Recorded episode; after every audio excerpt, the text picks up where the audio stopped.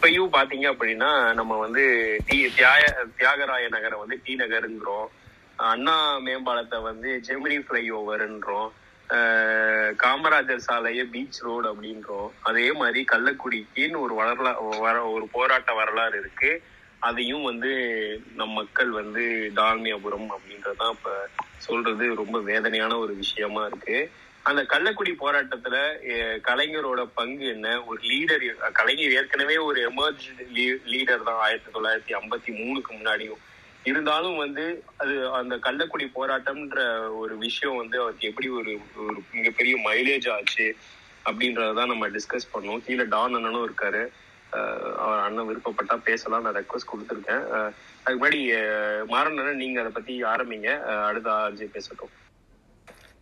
Okay Kallakudi போராட்டம். நம்ம விக்னேஷ் சொன்ன மாதிரி வந்து நம்ம வந்து பல பல வேலைகள் செய்து பெயர் மாற்றிய நிகழ்வுகளை எல்லாம் மறந்துட்டு மறுபடியும் பழைய பெயர்கள்லேயே கூப்பிடுவது தான் வருந்தத்தக்க ஒரு நிகழ்வாக இருக்குது. இதுக்கு திரும்ப திரும்ப தொடர் பிரச்சாரம் எதிர்முனைகளிலிருந்து வரக்கூடிய பிரச்சாரங்களும் ஒரு காரணம். கலைஞர் கருணாநிதி நகர்னு சொல்ல மாட்டானுவன் கே. கே. நகர்மா? தியாகராயர் நகர்னு முழுசாக சொல்ல மாட்டாங்க. தீ நகர்னு சொல்லுவான். அதே நேரம் அவர்களுடைய ஊர்களில் அவர்கள் ஆட்கள் பேர்களில் இருந்ததுன்னா அதை முழு பேர் சொல்லி தான் கூப்பிடுவானே ஒழி அதை சுருக்க மாட்டான். நம்ம ஆட்களுக்கு இதனால தான் அந்த காலத்தில் வந்து தீக்கா வந்து சோரளம்பர் எழுதுவாங்க. தமிழா இன உணர்வுகள்னு சொல்லுவாங்க. நேற்றைக்கு தினமலர் விஷயத்தில் கூட அதை சொல்லலாம் நினச்சேன் பட் எனக்கு நான் பங்கெடுக்க முடியல அதில். இந்த இன உணர்வு வந்து நம்மக்கிட்ட ரொம்ப குறைவாக இருக்கிறதுனால தான் நம்மளுடைய போராட்ட வரலாறு தெரியாமல் எதற்காக பெயர் மாற்றினாங்க அந்த பெயரில் நம்ம ஏன் திரும்ப திரும்ப அழைக்கணும் அப்படிங்கிறது வந்து புரியாமல் நம்ம பல நேரங்களில் பல பழைய பெயர்களுக்கே போயிடுறோங்கிறது தான் வருத்தத்துக்குரிய விஷயம். இந்த கள்ளக்குடி போராட்டம் வந்து மும்முனை போராட்டத்தினுடைய ஒரு ஒரு ஒரு ஒரு முனை போராட்டம் அது. மும்முனை போராட்டங்கிறது வந்து திமுக வந்து ஐம்பத்தி மூணில் மூன்று மூன்று விஷயங்களுக்காக பண்ணுறாங்க ஒன்று வந்து தமிழ்நாட்டு காங்கிரஸ் தலைவர்களை வந்து நான்சென்ஸ்ன்னு சொல்கிறாரு நேரு. எதற்காக சொல்றாருன்னா காமராஜர் தலைமையிலான காங்கிரஸ்காரர்கள் வந்து ராஜாஜியினுடைய அந்த குலக்கல்வி திட்டத்தை அமல்படுத்தினதுக்காக அதுக்கு எதிராக நின்று போய் முறையிடுறாங்க நேருக்கிட்ட இந்த மாதிரி ராஜாஜியினுடைய போக்கு சரியில்லை. இங்கே இருக்கக்கூடிய பெ- பெருவாரியான மக்களுடைய வாழ்க்கையை பாதிக்கக்கூடிய ஒரு விஷயமா இருக்குதுன்னு சொல்லிட்டு. அதற்காக அவர்களை வந்து நான் சென்சன் திட்டிடுறாரு. தங்களை திட்டல தங்கள் கட்சிகளை திட்டல. ஆனாலும் ஒரு தமிழ் தலைவர்கள் த- தமிழ் தமிழ்நாட்டு தலைவர்கள் அதுவும் காங்கிரஸில் இருந்தாலும் பரவாயில்லை. அவர்களை எப்படி வந்து ஒரு வடநாட்டு ஆளான நேரு வந்து நான் நான்சென்ஸ்ன்னு திட்டலாம்னு சொல்லிட்டு அதற்கு ஒரு போராட்டத்தையும் குலக்கல்வி திட்டத்தை அறிமுகப்படுத்தியதற்காக ராஜாஜியினுடைய வீட்டுக்கு முன்னால் நடைபெறக்கூடிய மறியல் போராட்டம் இது ரெண்டாவது போராட்டம். மூன்றாவது போராட்டம் கள்ளக்குடி பெயர் மாற்ற போராட்டம். அதாவது வந்து கள்ளக்குடி பெயர் மாற்றம் ஏன் வந்ததுன்னா அங்கே டால்மியா சிமெண்ட்ஸ் ஆலை உருவாகுது. அதன் பெயரால் அந்த ஊர் அழைக்கப்படுது. நம்ம ஏற்கனவே வந்து வடவர ஆதிக்கத்துக்கு எதிரான ஒரு ஒரு நடவடிக்கைகளை நம்மளுடைய அரசியல் நடவடிக்கைகளாக கொண்டிருந்ததுனால இந்த டால்மியாங்கிற பெயரை மாற்றணும் அங்கே இருக்கக்கூடிய கள்ளக்குடிங்கிற அந்த ஊர் பெயரை வந்து மீட்கணும் அப்படிங்கிறதுனால அதற்கு ஒரு போராட்டமாக இது வந்து ஒரு அடையாள போராட்டம். அதாவது வந்து வடவர் ஆதிக்கத்துக்கு எதிரான ஒரு அடையாள போராட்டமாகவும் நம்ம முன்னெடுக்கிறோம். அப்படி முன்னெடுக்கும் போது கலைஞருக்கு இடப்பட்ட கட்டளை என்னன்னா அங்கே இருக்கக்கூடிய ரயில்வே ஸ்டேஷனில் போய் க- டால்மியாபுரம்னு எழுதியிருக்கக்கூடிய அந்த இடத்துல போய் கள்ளக்குடிங்கிற பேரை வந்து பெயர் எழுதப்பட்ட போஸ்டர்களை வந்து ஒட்டிட்டு வர்றது தான் போராட்ட நடைமுறையாக கொடுக்கப்பட்டது.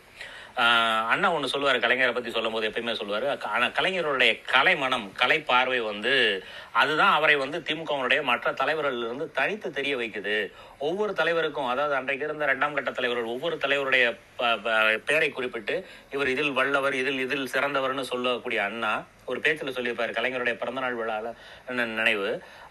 சம்பத்தை பற்றி ஒன்று சொல்லும்போது இல்லை வந்து நாவலரை பத்தி ஒன்று சொல்லும்போது பேராசிரியரை பத்தி ஒன்று சொல்லும் போதெல்லாம் இவர்கள் எல்லாவற்றையும் விஞ்சி ஒரு ஆற்றல் கலைஞர் கருணாநிதிக்கு உண்டென்றால் அது அவருடைய கலை மனத்துக்கும் கலை பார்வைக்கும் உண்டானதுதான். அது அவருடைய மனசுல த- தான் அவர் எல்லாற்றையும் எல்லா எல்லோரையும் விட விஞ்சி நிற்கிறாருன்னு சொல்லி முடிப்பாரு. அந்த கலை பார்வை என்ன பண்ணுது? போராட்டத்துல கூட தன்னை தன்னை வந்து மூன்று இடங்களில் போராட்டம் நடக்குது. ஒரு போராட்டம் அண்ணா தலைமையில் நடக்குது. இன்ஃபேக்ட் வந்து சென்னையில் நடந்த அந்த நேருவுக்கு கருப்பு கொடி காட்டக்கூடிய போராட்டம். ஒரு ஒரு இந்திய பிரதமருக்கு கருப்பு கொடி காட்டுறாங்க. இப்போ மோடி வந்து புறமுதுகிட்டு ஓடினாரே தமிழ்நாட்டில். அந்த மாதிரியான ஒரு போராட்டம் அந்த போராட்டம். அது வந்து பிரதானமாக வந்திருக்கணும் அடுத்த நாள் செய்திகளில். ஆனால் அதை விட பிரதானமான செய்தியாக கலைஞருடைய போராட்டம் தான் வருது. ஏன்னா கலைஞருக்கு இருந்த அந்த பார்வை கலைஞருக்கு இருந்த அந்த துடிதுடிப்பு அந்த அந்த உயிர் அந்த அந்த போராட்ட குணம் அது வந்து ஒரு சாதாரண ஒரு பெயர் மாற்று அதாவது வந்து ஒரு அடையாள போராட்டமாக ஒரு போஸ்டர் ஒட்டிட்டு வரக்கூடிய போராட்டத்தை வந்து தன்னுடைய துடிப்பு மிக்க செயலால் ஒரு தமிழ்நாடே ஸ்தம்பித்து போக இல்லை தமிழ்நாடே வியந்து பார்க்கக்கூடிய ஒரு போராட்டமாக மாற்றியது தான் கலைஞருடைய சாதனை. கலைஞருடைய அரசியல் வரலாற்றிலையும் இந்த போராட்டம் மிக மிக முக்கியமான ஒரு இடத்தை வகிச்சு இருக்குது. அதாவது வந்து போய் போராட்டம் நடத்திட்டு வந்த இடத்துல போய் க தண்டவாளத்துல தலை வச்சு படுக்கிறாரு நாடே வந்து பேசுது. ஆகா இருபத்தி அவ- அவருக்கு அன்னைக்கு வந்து வயசு இருபத்தி ஒன்பது தான். அவரை விட மற்ற ஆட்கள் எல்லாம் பார்த்தீங்கன்னா வயதுல முதிர்ந்த ஆட்கள் இன்ஃபேக்ட் அனுபவத்துல கூடின ஆட்கள் இவர் க- பொது இவர் வந்து அழைத்து கொண்டு போய் கூட்டம் நடத்தியவர்கள் தான் வந்து நாவலரும் பேராசிரியரும். கலைஞர் அவருடைய ஊருக்கு அவர்களை அழைத்து கூட்டம் நடத்துவதற்கு உண்டான ஏற்பாடுகள் எல்லாம் செஞ்சிருக்கிறாரு. ஆனாலும் கூட அவர்கள் கலந்து கொண்ட போராட்டங்களை எல்லாம் மிஞ்சி ஒரு போராட்டத்தை வந்து அவர் இந்த இடத்துல வைக்கிறாரு. இது அவர் இந்த இடத்துலையும் பண்ணலை. அதான் சொல்றேன்ல கலைஞருடைய கலைப்பார்வை இந்த போராட்டத்தை வந்து அவர் வந்து வெகுமக்கள்கிட்ட கொண்டு போய் சேர்த்த விதம் தண்டவாளத்தில் தலை வச்சு ஒரு இளைஞன் ஒரு ஒரு இருபத்தொன்பதே வயதான ஒரு இளைஞன் வந்து தமிழுக்காக தமிழருடைய உரிமைகளுக்காக இல்லை வடவர்களுடைய ஆதிக்கத்துக்காக வடவர் இந்த நாட்டில் வந்து பெயர் மாற்றம் செய்யக்கூடாதுங்கிற ஒரு ஒரு ஒரு ஒரு உணர்ச்சியின் அடிப்படையில் வந்து தன்னுடைய உயிரையும் துச்சமாக மதித்து ஒரு தண்டவாளத்தில் போய் தலை வச்சாங்க அப்படிங்கிற மாதிரியான பேச்சு வந்து நாடு முழுக்க கிளம்புது. இது வந்து பல்வேறு இடங்களில் அவர் பதிவு பண்ணுறாரு ஒரு பாட்டே இருக்குது எல்லாருக்குமே தெரியும். கள்ளக்குடி கொண்ட கலைஞர் கருணாநிதி வாழ்கவேன்னு சொல்லிட்டு நம்ம நாகூர் அனிபாவனுடைய குரலில். இது வந்து அவர் சாக்ரட்டிஸ் வசனத்தில் கூட அதாவது ராஜாராணின்னு ஒரு படத்தில் வந்து ஓரங்க நாடகங்கள் வரும். அதில் சாக்ரட்டிஸ் வசனம் வரும். அதில் சாக்ரட்டிஸ் பேசுகிற மாதிரி ஒரு வசனத்தை எழுதியிருப்பாரு அண்ணா. கலைஞர் எழுதியிருப்பாரு. அதில் வந்து சாக்ரட்டிஸ் பேசுவார் அறிஞனாகிய என் தலையிலே இருந்து பீரிட்டமிழும் அறிவு அதை அழிக்க கவிஞனாகிய உன் தலையிலே இருந்து பீரிட்டெழும் அர்த்தமற்ற கற்பனைகள் அரசியல்வாதி அனீட்டஸின் அதிகார ஆணவம் இந்த மூன்றுக்கும் இடையில் நடக்கும் மும்முனை போராட்டம் அதன் விளைவுதான் இந்த வழக்குன்னு அந்த மும்முனை போராட்டத்தை கொண்டு போய் சாக்ரட்டிஸோட முடிச்சு போட்டு வச்சிருப்பார். இந்த கலைஞருடைய கலைப்பார்வை வந்து அவர் அவர் எடுக்கிற இடத்துல எல்லாம் வந்து அவர் எங்கெங்கெல்லாம் செய்யணுமோ அதெல்லாம் செய்வார். இதேதான் மனோராலயம் பண்ணியிருப்பார். இன்பச்சோலையின் இடையே அமைந்து விட்ட கணவாயின் வழியாக இந்த நாட்டில் குடியேறி நிலைபெற்று விட்ட குள்ளநெறின்னு ராஜகோபாலாச்சாரியை பத்தி எழுதியிருப்பார். அதை வசந்த நேசனை கொண்டான வசனம் அந்த படத்துல. ஆனா பாக்குற எல்லாருக்குமே தெரியாது ராஜகோபாலாச்சாரியை குறிக்கக்கூடியதுன்னு சொல்லிட்டு. இது வந்து இப்போ சமீப காலத்துல எதோட ஒப்பு நோக்கலன்னா அதாவது அந்த கலைப்பார்வை வந்து எப்படி ஒரு போராட்டத்தை எப்படி ஒரு செய்தியை வந்து மிகப்பெரிய வீச்சுக்கு கொண்டு போகுதுங்கிறதுக்கு நம்மளுடைய உதயநிதி அவர்கள் வந்து அந்த எய்ம்ஸுக்காக ஒரு செங்கலை தூக்கி காட்டிய வி- விதம். ஏன்னா உதயநிதியும் வந்து கலை கலை கலை பின்னணியில இருந்து தான் வர்றாரு. அவர் அடிப்படையில் ஒரு நடிகராகவும் இருந்திருக்கிறாரு. அதனுடைய விளைவு ஒரு ஒரு சிக்கலை எல்லாரும் பேசியிருந்தாங்க. எய்ம்ஸ் இருக்கிற இடத்துல காலி கிரவுண்ட் இருக்கு அது இருக்கு இது இருக்குன்னு பேசியிருந்தாங்க. ஆனால் ஒற்றை செங்கலை வைத்து ஒரு அதிகார கோட்டையை உருவியது அது அந்த அதிகார கோட்டையை சிதைச்சது வந்து அவருடைய கலைமணம் தான். இந்த கலைமணம் அவருக்கு கலைஞர்கிட்ட இருந்து வந்திருக்கணும்னு நினைக்கிறேன். ஜீன் வழியா கடத்தப்பட்டிருக்கலாம். இல்ல கலைஞருடைய வரலாறை படித்ததனால் அவர்களுக்கு அந்த உந்துதல் வந்திருக்கலாம். அதையும் மீறி அவர் கலைத்துறையில் இருக்கிறதுனால அந்த உந்துதல் வந்திருக்கலாம்.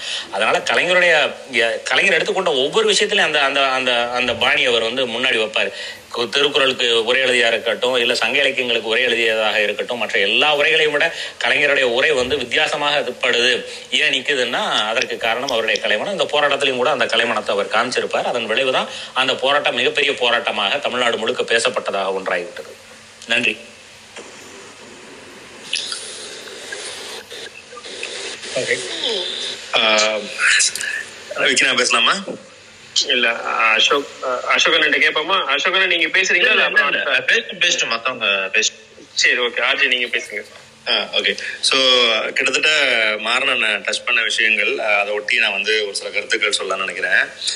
முதல்ல வந்துட்டு இந்த கள்ளக்குடி போராட்டம் குறித்து தலைவர் கலைஞர் எழுதின புத்தகம் இருக்கு. ஆறு மாத கடுங்காவல் அப்படின்னு ஒரு புத்தகம் இருக்கு. அதுதான் சமீபத்தில் வாசிச்சுட்டு இருக்க ஒரு புத்தகமாகவும் இருக்கு இது வந்து இந்த புத்தகம் ஆயிரத்தி தொள்ளாயிரத்தி எண்பத்தி ஐந்துல எழுதுறாரு தலைவர். போராட்டம் நடந்தது வந்து ஆயிரத்தி தொள்ளாயிரத்தி ஐம்பத்தி மூணு. இன்டரப்ஷன் மன்னிக்கும் அது வந்து நெஞ்சுக்கு நீதியில எழுதின அந்த பாகத்தை மட்டும் தனியா ஒரு புக்கா விட்டாங்க. எல்லாமே அப்படியான்னு தெரியல. தனியா வந்துருக்கு இல்ல இல்ல. இந்த இந்த இந்த இந்த பிரச்சனை இருக்குல்ல. இந்த பிரச்சனை வந்து அவர் நெஞ்சுக்கு நீதியில எழுதினதை தான் வந்து தனியா ஒரு புக்கா விட்டாங்க. அப்படியா? சரி ஓகே இது என்ன ஏன்னா அது பதிப்புரையில் என்ன போட்டிருக்காங்கன்னா ஆயிரத்தி தொள்ளாயிரத்தி ஐம்பத்தி மூணில் கள்ளக்குடியில் போர்க்களம் அமைப்பதற்கான சூழ்நிலைகள் உருவானதிலிருந்து சிறைவாசம் முடிய கலைஞர் கருணாநிதி அவர்கள் நினைவில் நின்ற நிகழ்ச்சிகள். திராவிட இயக்கத்தின் வருங்கால பயன்படலாம் என்ற ஆசையுடன் இந்த பதிப்பு தனியா யாரும் போட்டிருக்காங்க சரி ஓகே. அது ஆனா நெஞ்சுக்கு நீதியில ஓகே மேபி தெரில எனக்கு. இப்ப ஆக்சுவலி என்னன்னா முதல்ல நம்ம என்ன பார்க்கணும் அப்படின்னா ஆயிரத்தி தொள்ளாயிரத்தி ஐம்பத்தி மூணுங்கிற வருடம் வந்து ரொம்ப முக்கியமான வருடம். ஆஹ் ஆயிரத்தி தொள்ளாயிரத்தி ஐம்பத்தி மூணுல தான் இன்றைய திமுக தலைவர் மார்ச் மாதம் ஒன்றாம் நாள் பிறக்கிறார்.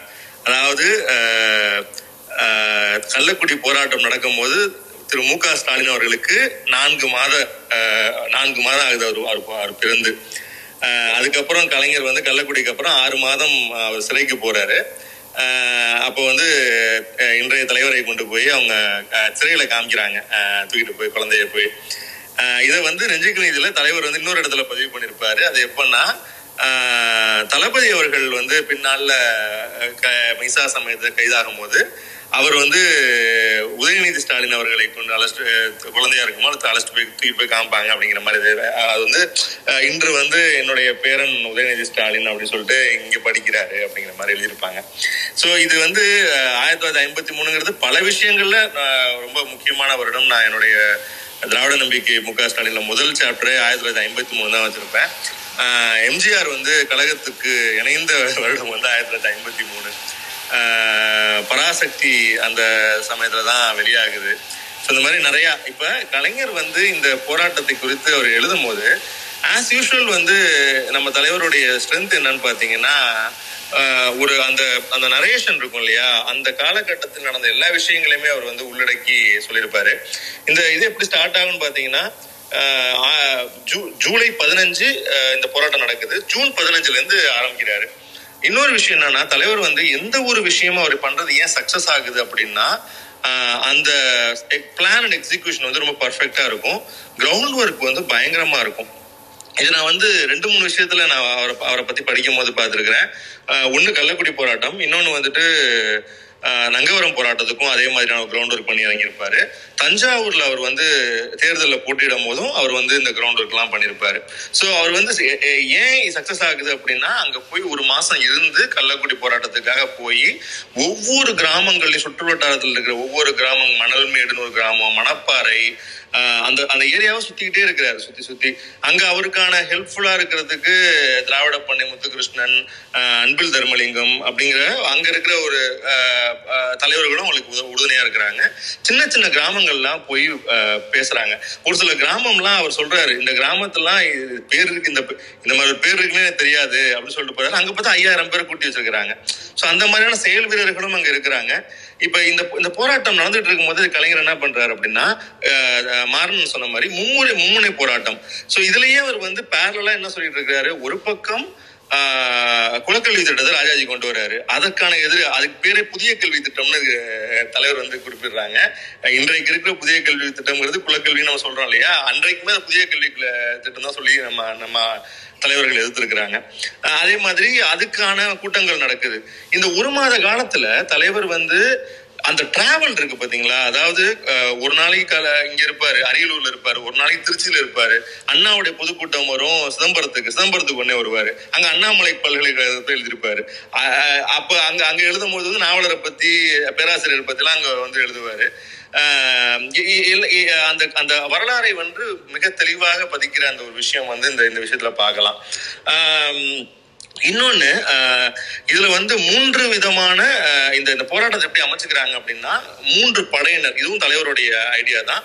முதல் அணி இரண்டாம் அணி மூன்றாம் அணி. முதல் அணிக்கு வந்து தலைவர் வந்து தலைவரா இருக்கிறாரு. இரண்டாம் அணிக்கு வந்துட்டு பேராசிரியர் சுபவி அவர்களுடைய தந்தையார் ராமசுப்பையா அவர்கள் இரண்டாவது அணிக்கு வந்து தலைவர். மூன்றாவது அணிக்கு கண்ணதாசன் அவர்கள் தலைவர். சோ இப்ப முதல் அணியில வந்து அதுல ஒரு இன்ட்ரெஸ்டிங்கான விஷயம் என்னன்னா முதல் அணியில தலைவரோட தண்டவாளத்தை தலை வச்சு அஹ், படுத்தவரோட ஒருத்தரோட ஒருத்தர் வந்து ஒருத்தரோட பேர் வந்து அவ- அவரை பத்தி எழுதியிருப்பாரு. அவர் ஒரு காங்கிரஸ்காரரு. அப்பதான் கட்சிக்கு சேர்ந்து வித்தின் ஒரு ஒன் மந்த்ல அவர் வந்து தலைவரோட தண்டவாளத்துல இது வச்சிருப்பாரு. அவர் வீட்டுல போய் கொடியேற்றுவாங்க அவர் வந்து நானும் எனக்கு கண்டிப்பா இந்த போராட்டத்தை கலந்துக்கிறேன் அப்படின்னு சொல்லிட்டு அவர் கலந்துக்குவாரு. அதே மாதிரி அந்த காலகட்டத்துல எப்படி இருந்திருக்குன்னா எப்ப ரெண்டாயிரத்தி ஒன்பதுக்கு அப்புறம் இந்த ரெண்டாயிரத்தி பதினாறு பதினேழு வாக்குல நம்ம திராவிடம் பக்கம் பல இளைஞர்கள் வந்தார்களோ அதே போல அந்த காலகட்டத்தில் வந்து திமுக பக்கம் எண்ணற்ற இளைஞர்கள் வந்திருக்கிறாங்க. அதுல த- தலைவர் வந்து ஒரு ஒருத்தர் சொல்றாரு ஒரு ஒரு மாற்றுக் கட்சி தோழர் வந்துட்டு என்னை வந்து அவர் கலைஞர்னு ஒரு காலத்துல சொன்னாரு. அவர் வந்து இன்னைக்கு வந்து எனக்கு கலைஞரே அன்பொழுக பேசுறாரு. இந்த மாதிரியாக திராவிடத்தின் பக்கம் த- இளைஞர்கள் வந்து கொண்டிருக்கிறார்கள் அப்படிங்கிற மாதிரி கலைஞர் வந்து பதிவு பண்ணிருப்பாரு. சோ இந்த ஸோ இந்த இந்த இந்த இந்த இந்த இதில் பார்க்கும்போது இந்த போராட்டம் வந்து ஏன் வெற்றி அடையுது? அந்த கலைப்பார்வை சொன்னாங்க இல்லையா? அந்த கலைப்பார்வை வந்து கலைஞருக்கு மிகப்பெரிய ப்ளஸ் பேராசிரியர் வந்து இப்போ ஒரு யூடியூப்ல ஒரு வீடியோ இருக்கு. பேராசிரியர் வந்து ஆஹ் செந்தாமரை மு க. ஸ்டாலின் அவர்களுடைய ஒரு ஒரு அரங்கேற்றத்துல பேசியிருப்பாரு.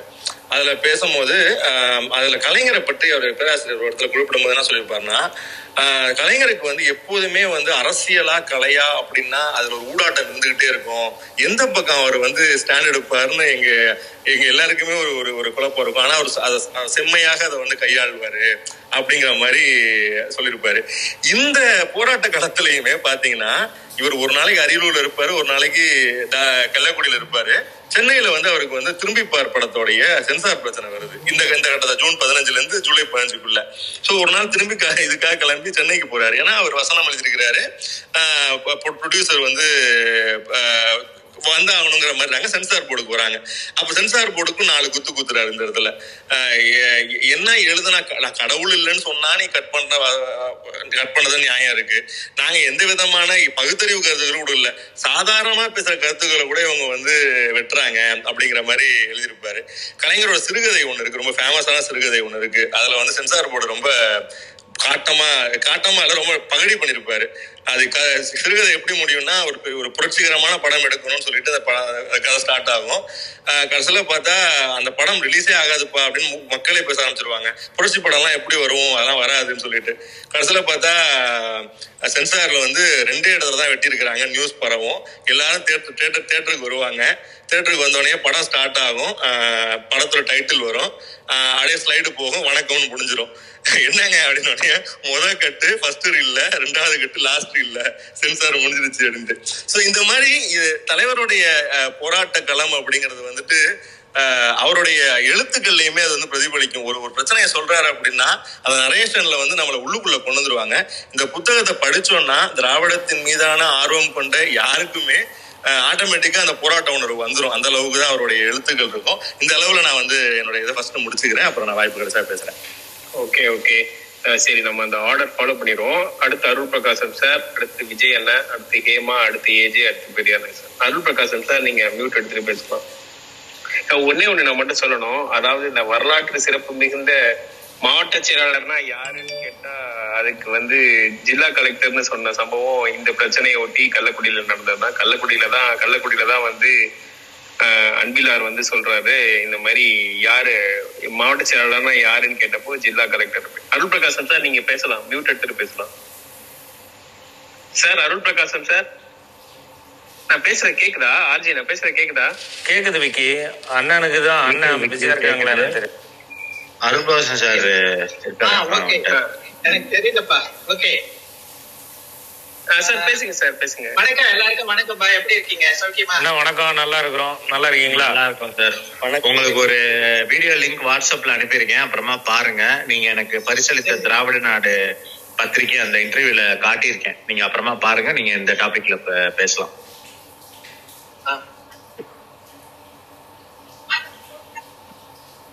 அப்புறம் இப்ப நாளையோட நாளைக்கு வந்து இந்த கள்ளக்குடி போராட்டத்தினுடைய அறுபத்தி ஐந்தாவது நாள் இல்லையா? அதை வச்சு நாம இன்னைக்கு இதை பத்தி டிஸ்கஷன் பண்ணிட்டு இருக்கோம். ஆஹ் ராஜராஜன் நல்லா அழகா சொன்னாரு. நான் வந்து கடைசி நேரத்துல சேர்ந்தாலும் அவருடைய அந்த வரலாறு அதுல எப்படி எல்லாம் இருந்ததெல்லாம் அவர் சொல்லியிருக்காங்க.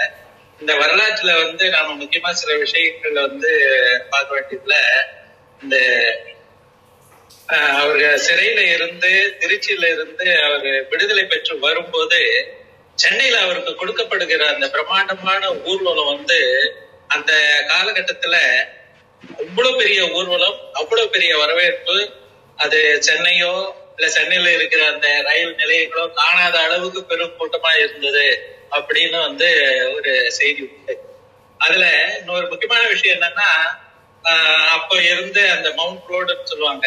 அந்த மவுண்ட் ரோடு வழியா கலைஞருடைய வரவேற்பு ஊர்வலம் வரும்போது எதிரில் வந்து முக்கிய போக்குவரத்து நெரிசல்ல ஒரு முக்கிய புள்ளி இருக்கிட்டார் அவர் வந்து அமெரிக்க நாட்டுக்கார் அவரு கேட்டிருக்காரு இது என்ன விஷயம் யாரு என்ன என்ன தலைவர் என்ன அப்படின்னு சொல்லி கேட்கும்போது அப்போ சொல்லியிருக்காங்க இந்த மாதிரி விஷயம். அந்த முக்கிய புள்ளி யாருன்னா அதுக்கு பின்னாடி அந்த அமெரிக்க நாட்டினுடைய ஜனாதிபதியான நிக்சன். இது ஒரு முக்கியமான செய்தி. அதுக்கு அடுத்தது வந்து கலைஞர் ஆஹ், ஒவ்வொரு நாளும் அந்த ப- இந்த மும்முனை போராட்டத்துல முதல் முனை இதுதான்.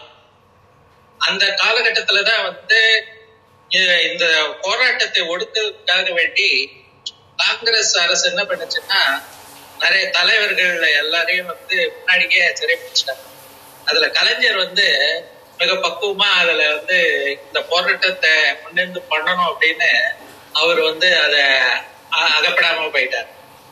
அந்த சமயத்துலதான் வந்து அந்த அஞ்சு ஐம்பெரும் தலைவர்கள்ன்ற அந்த பேரெல்லாம் அப்பதான் வந்து ஒரே கன்ஃபியூஷன் இது ஒரு பக்கம். அதுக்கு அடுத்தது வந்து இந்த கள்ளக்குடி போராட்டத்தினுடைய முக்கிய செய்தி என்ன அப்படின்னு பார்க்கும்போது டால்மியாபுரம்ன்ற பெயரை மாத்தணும் அப்படின்னு. ஒரு வடநாட்டு முதலாளி இங்க வந்து அதாவது தொழில் செய்யும் போது அவங்களுடைய பேரை இங்க இருக்கிற ஒரு பழம்பெரும் நகரத்துக்கோ இல்ல ஊருக்கோ வச்சு ஒரு ரயில்வே ஸ்டேஷனையே உருவாக்க முடியும் அப்படிங்கிற ஒரு எண்ணம் அந்த காலகட்டத்துல அவ்வளவு சுழுவா வந்திருக்கு. அதை வந்து மொழியடிக்கணும் அப்படின்ற எண்ணத்துல அன்னைக்கு இருந்த நம்முடைய திராவிட எண்ணங்கள் தமிழ் அஹ், சிந்தனைகள் அப்போ வந்து திராவிட முன்னேற்ற கழகத்துக்கு மட்டுமே இருந்தது அப்படிங்கிறதுக்கு இந்த போராட்டம் ஒரு பெரிய சாட்சி. இன்னைக்கு எவ்வளவு பேர் வந்து தமிழ் தேசியம் பேசுறாங்க எவ்வளவு பேர் ஆஹ், என்னெல்லாமோ பண்றாங்க ஆஹ், போராட்டம்ன்ற பேர்ல ஏதோ செய்யறாங்க ஆனா இந்த தமிழ் உணர்வை அன்றைக்கே வந்து நாம தான் ஊட்டியிருக்கோம் இன்னைக்கு இருக்கிற இந்த தமிழ் தேசியர்களுக்கு போலி தமிழ் தேசியர்களுக்கு இந்த வரலாறு எல்லாம் நாம வந்து சொல்ல வேண்டிய கட்டாயத்துல இருக்கோம் இப்போ வந்து தமிழுக்காக வேண்டி பல விஷயங்கள் அதே நேரத்துல வட மாநிலத்திலிருந்து வந்து இங்க வந்து தொழில் செய்து இங்க இருக்கிறவங்களை சுரண்டுகிற அஹ், முதலாளிகளுக்கு எதிரா சில விஷயங்கள்லாம் இன்னைக்கு நிறைய பேர் பேசுறாங்க அப்படின்னா அதுக்கு வந்து அன்னைக்கு நாம வந்து திமுக கழகம் அண்ணா போன்றவர்கள்லாம் அதுக்கான காரண காரியங்களை விளக்கி எப்படியெல்லாம் நாம சுரண்டப்படுறோம் என்ன மாதிரி எல்லாம் நாம வந்து அப்போ அஹ், அடிமைக்கு ஆக்கப்படுறோம் அப்படிங்கறத எடுத்து சொன்ன ஆஹ், விஷயங்களும் அதுக்கு ஊடான இந்த போராட்டமும் தான் இன்னைக்கு பல வகையில தமிழர்களிடையே வந்து விழிப்புணர்வு உண்டாக்கியிருக்கு. இன்னைக்கு நாம வந்து ஆஹ், ஒரு பலமான கட்டமைப்போட திராவிட சித்தாந்தங்கள் என்னதான் யார் எப்படி பேசினாலும் அது வந்து மாறாம மறையாம மக்காம இருக்கிறது அப்படின்றது இத இது வந்து ராஜராஜ சொன்னாங்க இந்த கும்பனை போராட்டத்துல முதல் போராட்டம் வந்து கள்ளக்குடி போராட்டம். இரண்டாவது அப்போ ரா- இவரு திரு ராஜகோபாலாச்சாரியா கொண்டு வந்த குலக்கல்வி திட்டத்தை எதிர்ப்பு மூணாவது அந்த நான் சென்ஸ் இப்போ இந்த கள்ளக்குடி போராட்டத்தினுடைய நாளைய செய்தியாக தான் நாம இன்னைக்கு இதை முக்கியமா பேசுறதுனால இதெல்லாம் நம்ம சொல்லுவோம் இன்னொரு நாளைக்கு மற்ற விவரங்களை விளாவரியா பேசலாம்னு நினைக்கிறேன். நான் இன்னைக்கு அதிகமா எதுவும் திடீர்னு பேசணும்ன்றதுனால நான் எதுவும் நோட்ஸ் எதுவுமே எடுக்கல. இருந்தாலும் என்னுடைய மனசுல இது வந்து அண்ணா வந்து இன்னொரு விஷயம். இந்த கள்ளக்குடி போராட்டத்தை பத்தி ஆஹ், ராஜ இதுல வந்து ஆஹ், இது இது விருதுநகர். விருதுநகர் மாநாட்டுல இதுக்கு முன்னாடி வந்து ஒரு நடந்த ஒரு மாநாட்டிலே அதை வந்து கலைஞர் தான் இதை முன்னின்று நடத்துவாரு அப்படின்னு சொல்லி அந்த மாநாட்டுக்கு கலைஞர் கலந்துக்கல. அதனுடைய காரண காரியங்களை அந்த மாநாட்டுல விருதுநகர் மாநாட்டுல அண்ணா ரொம்ப தெளிவா சொல்லியிருப்பாங்க. சோ அந்த காலகட்டத்துல கலைஞருக்கு அண்ணா கொடுத்த முக்கியத்துவம் இந்த மாதிரியான போராட்டங்கள்ல தலைமை தாங்கி அதை வந்து திட்டமிட்டு வெற்றி அடைய செய்யக்கூடிய பக்குவம் எல்லாமே வந்து கலைஞர்கிட்ட இருந்தது அப்படிங்கிறதுக்கு அண்ணா வந்து அதை தீர்க்கமா நினைச்சாருங்க. அதை அவருக்கு அது மாதிரியான திட்டங்களை செயல்படுத்துறதுக்கு ஆஹ், அது வாய்ப்பு கொடுத்தாங்க அப்படின்றதையும் நம்ம பார்க்கணும். வேற என்ன விஷயம்? வேற யாராவது ஏதாவது சில கருத்துக்கள் சொல்லுங்க அதுக்குள்ள நான் ஓகே ஓகே ஓகே அடுத்து வந்து ஆர்டர் வந்து ஹேமா விஜய் பெரியார் நேசன் ஏஜே சாய் என்ன அசோக் என்ன அஹ், பேச முடிஞ்சா பேசட்டும்.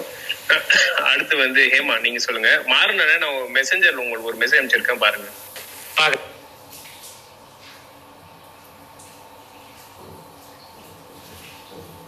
ஹேமா நீங்க பேசலாம். மியூட்டட் ஆ ஓகே ஆக்சுவலி கள்ளக்குடி ப்ரொட்டஸ்ட் அந்த நைன் கேக்குதா? நல்லா கேக்குது. ஆ. அந்த நைன்டீன் ஃபிஃப்டி த்ரீக்கு அப்புறமேட்டா வந்து எனக்கு எல்லாருமே சொல்லிட்டாங்க அதை பத்தி. பட் uh, uh, என்னோட அப்பா வந்து லைக் கலைஞரோட பெரிய ஃபேன் அவங்க வந்து எனக்கு எக்ஸ்பிளைன் பண்ணும்போது லைக் uh, எனக்கு நினைவு தெரிஞ்சு அவங்க வந்து சொல்லும்போது சொன்ன சொன்னது வந்து அதுதான் வந்து தமிழ்நாடோட லைக் திமுக அப்படின்ற ஒரு கட்சி தமிழகத்துல வந்து இப்ப ஸ்ட்ராங்கான ஒரு ரூட் அந்த இருக்குல்ல அது வந்து தலைவர் தான் வந்து புரட்டி போட்டது. அப்போ வரைக்கும் வந்து தமிழுக்கு எதிராக வந்து மதியில இருந்து என்ன பண்ணாலும் வந்து நம்ம இது பண்ணிட்டே தான் இருந்தோம். ஆனா வந்து ரயில் முதல் அந்த ரயில் மறியல் அப்படின்றது வந்து தமிழ்நாட்டுல வந்து அந்த கள்ளக்குடி அங்கதான் வந்து பண்ணியிருக்காங்க அப்படின்ற மாதிரி சொன்னாங்க. அதுக்கப்புறம் நைன்டீன் ஃபிஃப்டி ஃபோர்ல அந்த ராஜாஜி ஸ்டெப் டவுன் ஆகி பெரியார் காமராஜருக்கு சப்போர்ட் பண்ணி காமராஜர் ஃபர்ஸ்ட் நான் ஆஃப்டர் அந்த இதுக்கப்புறம் இண்டிபெண்டன்ஸ் அந்த இதுக்கப்புறம் ஃபர்ஸ்ட் நான் பிராமின் இந்த மாநிலங்கள் அந்த இதுவா பிரிச்ச அப்புறம் ஸோ நான் பிராமின் வந்து ஒரு சீஃப் மினிஸ்டரா ஆனதுக்குமே வந்து விதை வந்து இந்த இந்த போராட்டங்கள் இது இது இதுல ஒரு சயாஸ் போச்சு இல்ல அந்த கயாஸ்ல வந்து உட்கட்சி பூசல் காங்கிரஸ்ல நடந்தது காங்கிரஸ்ல இருந்த அழுத்தம் ராஜாஜியை ஸ்டெப் டவுன் பண்ணி காமராஜர் வந்தது. அதுதான் வந்து ஒரு லைக் ஒரு நான் பிராமின் சீஃப் மினிஸ்டரை கொண்டு வந்தது. அதுக்கு முதல்ல வந்து ரூட் காஸ் வந்து இந்த கள்ளக்குடி போராட்டம் தான் அப்படின்ற மாதிரி வந்து எனக்கு லைக் நினைவு தெரிஞ்ச சின்ன வயசுலயே வந்து சொல்லியிருக்காங்க. அப்ப எனக்கு இந்த போராட்டத்தோட இன்டென்சிட்டி அதெல்லாம் வந்து எனக்கு தெரியாது. ஆனா அதுக்கப்புறம் இப்போ வந்து கொஞ்சம் வருஷத்துக்கு முன்னாடி காலேஜ்க்கு எல்லாம் முடிச்சிட்டதுக்கு அப்புறம் அந்த புக்கெல்லாம் படிக்கும் பொழுதுதான் வந்து ஓ வ- நடந்து வ- வந்திருக்கு. இதுக்கெல்லாம் வந்து முதல்ல வந்து ப- இந்த தமிழ் ஆன்டி ஹிந்தி அப்போசிஷன் இந்த ஹிந்தி எப்பெல்லாம் இம்போஸ் பண்றாங்களோ அதுக்கு அப்போசிஷன் அந்த தமிழ் தேசியம் அப்படின்றது எல்லாம் திராவிடம்னு பேசுறோம். ஆனா வந்து தமிழ் தேசியம் அப்படின்றது இவங்களுக்குள்ளார என்ன ஒரு உணர்வா இருந்திருக்கு அப்படின்றது வந்து எனக்கு அப்புறம் தான் புரிய வந்துச்சு. லேட்டஸ்ட் ஸ்டேஜஸ்ல நான் படிச்சு தெரிஞ்சுக்கும் பொழுது ஃபேக்ட்ஸ் நிறைய தெரிஞ்சுக்கும் பொழுது தான் ஓ இந்த போராட்டம் வந்து இவ்வளோ இன்ஃப்ளூயன்ஸ் பண்ணியிருக்கு. அதுக்கு அடுத்து திமுக நடத்தின எல்லா ஒரு திமுக அப்படின்ற ஒரு பெ- பெரிய கட்சி வந்து இதுவாகிறதுக்கு வந்து இந்த போராட்டம் வந்து நாடு முழுக்க எவ்வளவு அட்டென்ஷன் வந்து இந்த போராட்டத்துக்கு கிடைச்சிருக்கு அப்படின்றது வந்து எனக்கு அப்புறம் தான் தெரிய வந்தது. இது இது இது சும்மா ஷேர் பண்ணணும்னு நினைச்சேன். எல்லாருமே சொல்லிட்டீங்க நிறைய இதை பத்தி. Just sharing thank you thank you thank you Hema Vijay என்ன நீங்க? விஜய் என்ன அடுத்து எஜய் நேசன். சொல்லுங்க.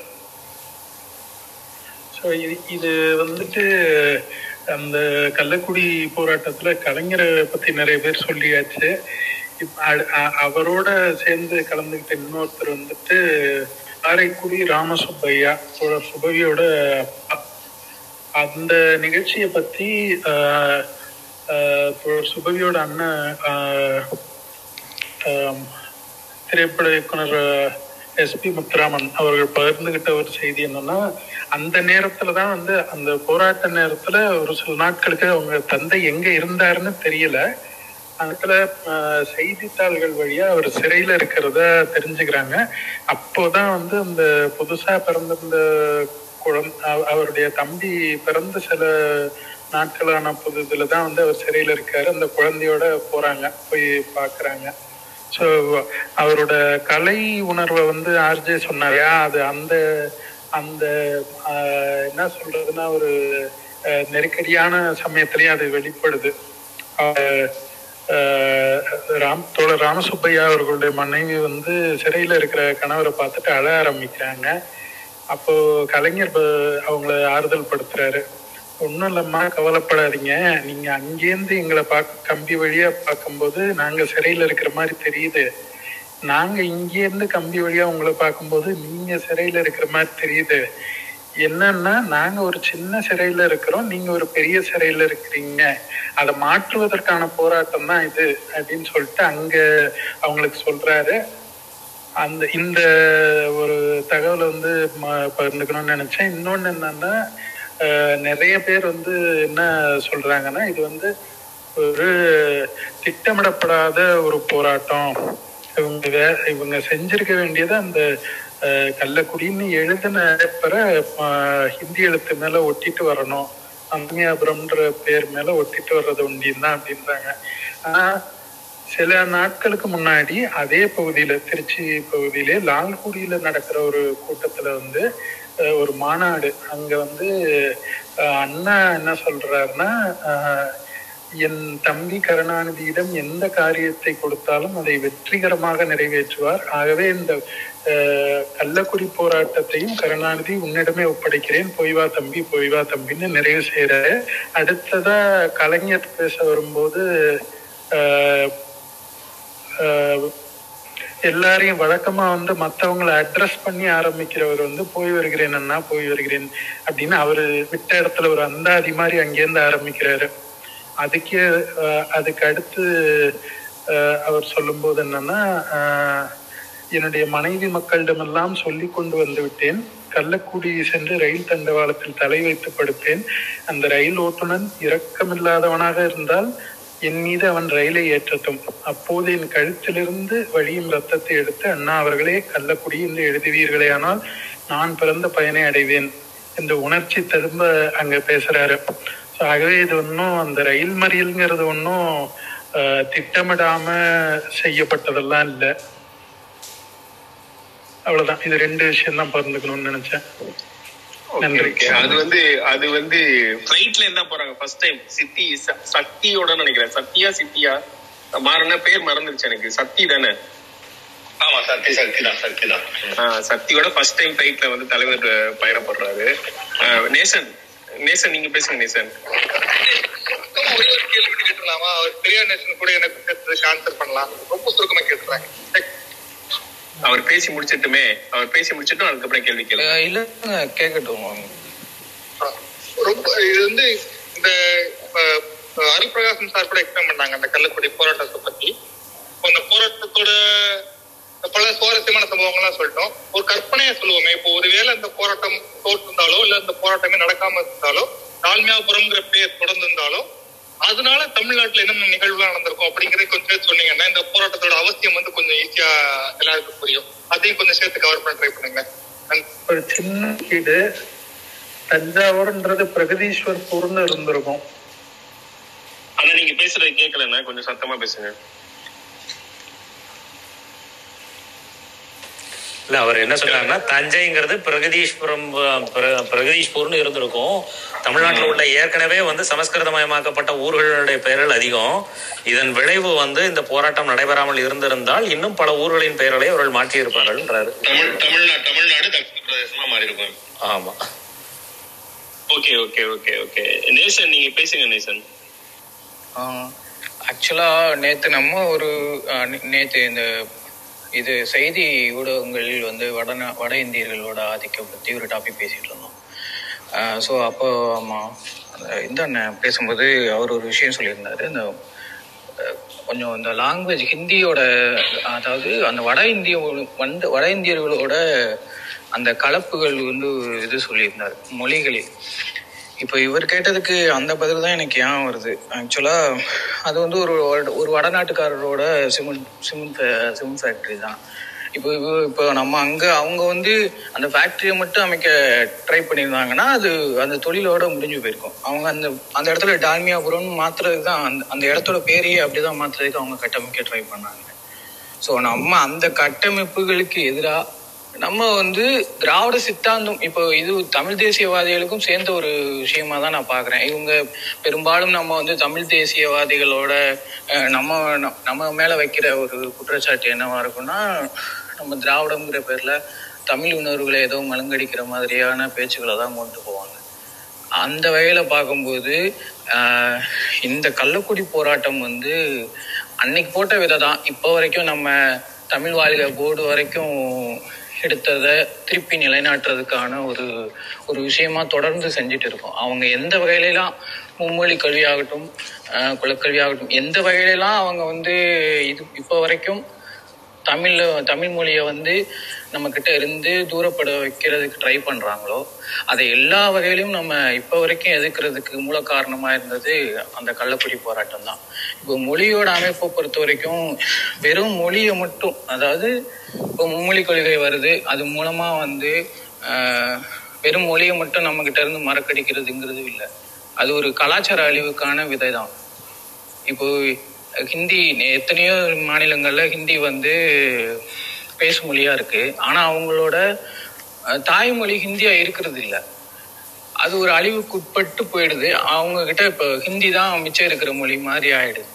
ஸோ நம்ம இப்போ வரைக்கும் தக்க வைக்கிறதுக்கு மூல காரணமே நான் கள்ளக்குடி போராட்டமாக தான் பார்க்குறேன் தேங்க்யூ சார் ரொம்ப நன்றி நேசன். ரொம்ப தெளிவா என்னோட கேள்வி பதில் சொல்றீங்க. ரொம்ப நன்றி. ஓகே ஆர்டர் சொல்லிடுறேன். திருப்பி ஏஜே சாயண்ணா அப்புறம் டாக்டர் சாஃபி ஏஜே நீங்க பேசுங்க ஏஜே இல்ல இல்ல. இப்போ விஜய் சொன்னார்ல அந்த இது நான் கேள்விப்பட்டிருக்கேன். அது தெளிவுபடுத்திக்கிறதுக்காக தான் வந்தேன். இப்போ அந்த போராட்டம் சொல்றப்போ கலைஞருக்கு வந்து கொடுக்கப்பட்ட பணி வந்துட்டு போய் அழைச்சிட்டு வாங்க மட்டும் தான் சொன்னாங்க. அவர் தான் பண்ணாரு. அவர் அந்த ஸ்பாட்ல முடிவு எடுத்து பண்ணாருன்ற கதை வந்துட்டு நிறைய இடத்துல நான் படிச்ச மாதிரி இருந்துச்சு. அது தெளிவு யாராவது தெரிஞ்சவங்ககிட்ட கேட்டு தெரிஞ்சுக்கலாம் தான் அவர் தெளிவுபடுத்திட்டார். ஒரு ஆர்கனைஸ்டு ப்ரொட்டஸ்ட் தான் அது. முன்னாடியே போய் எல்லா ஊர்லயும் வந்து ஏன் மாத்தணுன்ற பிரச்சாரம் போய். ஏன்னா கள்ளக்குடிக்கும் முசிறிக்குமே எனக்கு தெரிஞ்சு கிட்டத்தட்ட ஒரு ஐம்பதுக்கு ஐம்பது கிலோமீட்டருக்கு மேலேயா இருக்கு. ஏன்னா எனக்கு எங்க சொந்த ஊர் பக்கத்துல தான் கள்ளக்குடி தாத்தா கூட கள்ளக்குடியில தான் வந்து கவுன்சிலர் இருந்தாங்க. அதனால ஒரு மிகப்பெரிய ஒரு ஆர்கனைஸ்டு போராட்டமா பண்ணி தான் வந்து கலைஞர் வந்து அதை முன்னெடுத்தார். அங்க சுத்தி இருக்க சுத்தி இருக்க எல்லா ஊர்லயுமே பேசிருக்கிறாரு. மம்பல்ல அரியலூர்ல லால்குடியில மணப்பாறையில சுத்தி எல்லா சின்ன சின்ன கிராமங்கள்ல கூட போய் அவங்க வந்து ஒரு ஒரு ஒரு போராட்ட உணர்வு ஈவன் நம்ம கண்ணதாசன் கூட லால்குடியில தான் வந்து கலைஞரை சந்திக்கிறாரு. அதுவும் எப்படின்னா அங்கேருந்து ஒரு டாக்ஸி எடுத்துட்டு வர்றாரு. டாக்ஸி கொடுக்க காசு இல்ல. அப்படியே வராரு அதுக்கப்புறம் லால்குடியில வந்து இறங்கினோடனே வந்து அந்த செட்டில்மெண்ட்டும் கட்சிக்காரங்க தான் வந்து பண்றாங்க. அந்த மாதிரி எல்லா ஊருக்கும் போய் தான் பண்ணியிருக்காரு. சாயல நீங்க பேசுங்க.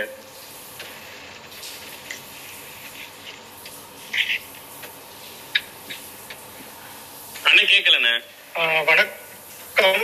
ஆஹ் எல்லாருமே ஆல்மோஸ்ட் எல்லா பாயிண்ட்டுமே கேக்குதா? Hello hello hello. ஆ கேக்குது கேக்குது டாக்டர். பேசுங்க. ஓ வெளில போய்.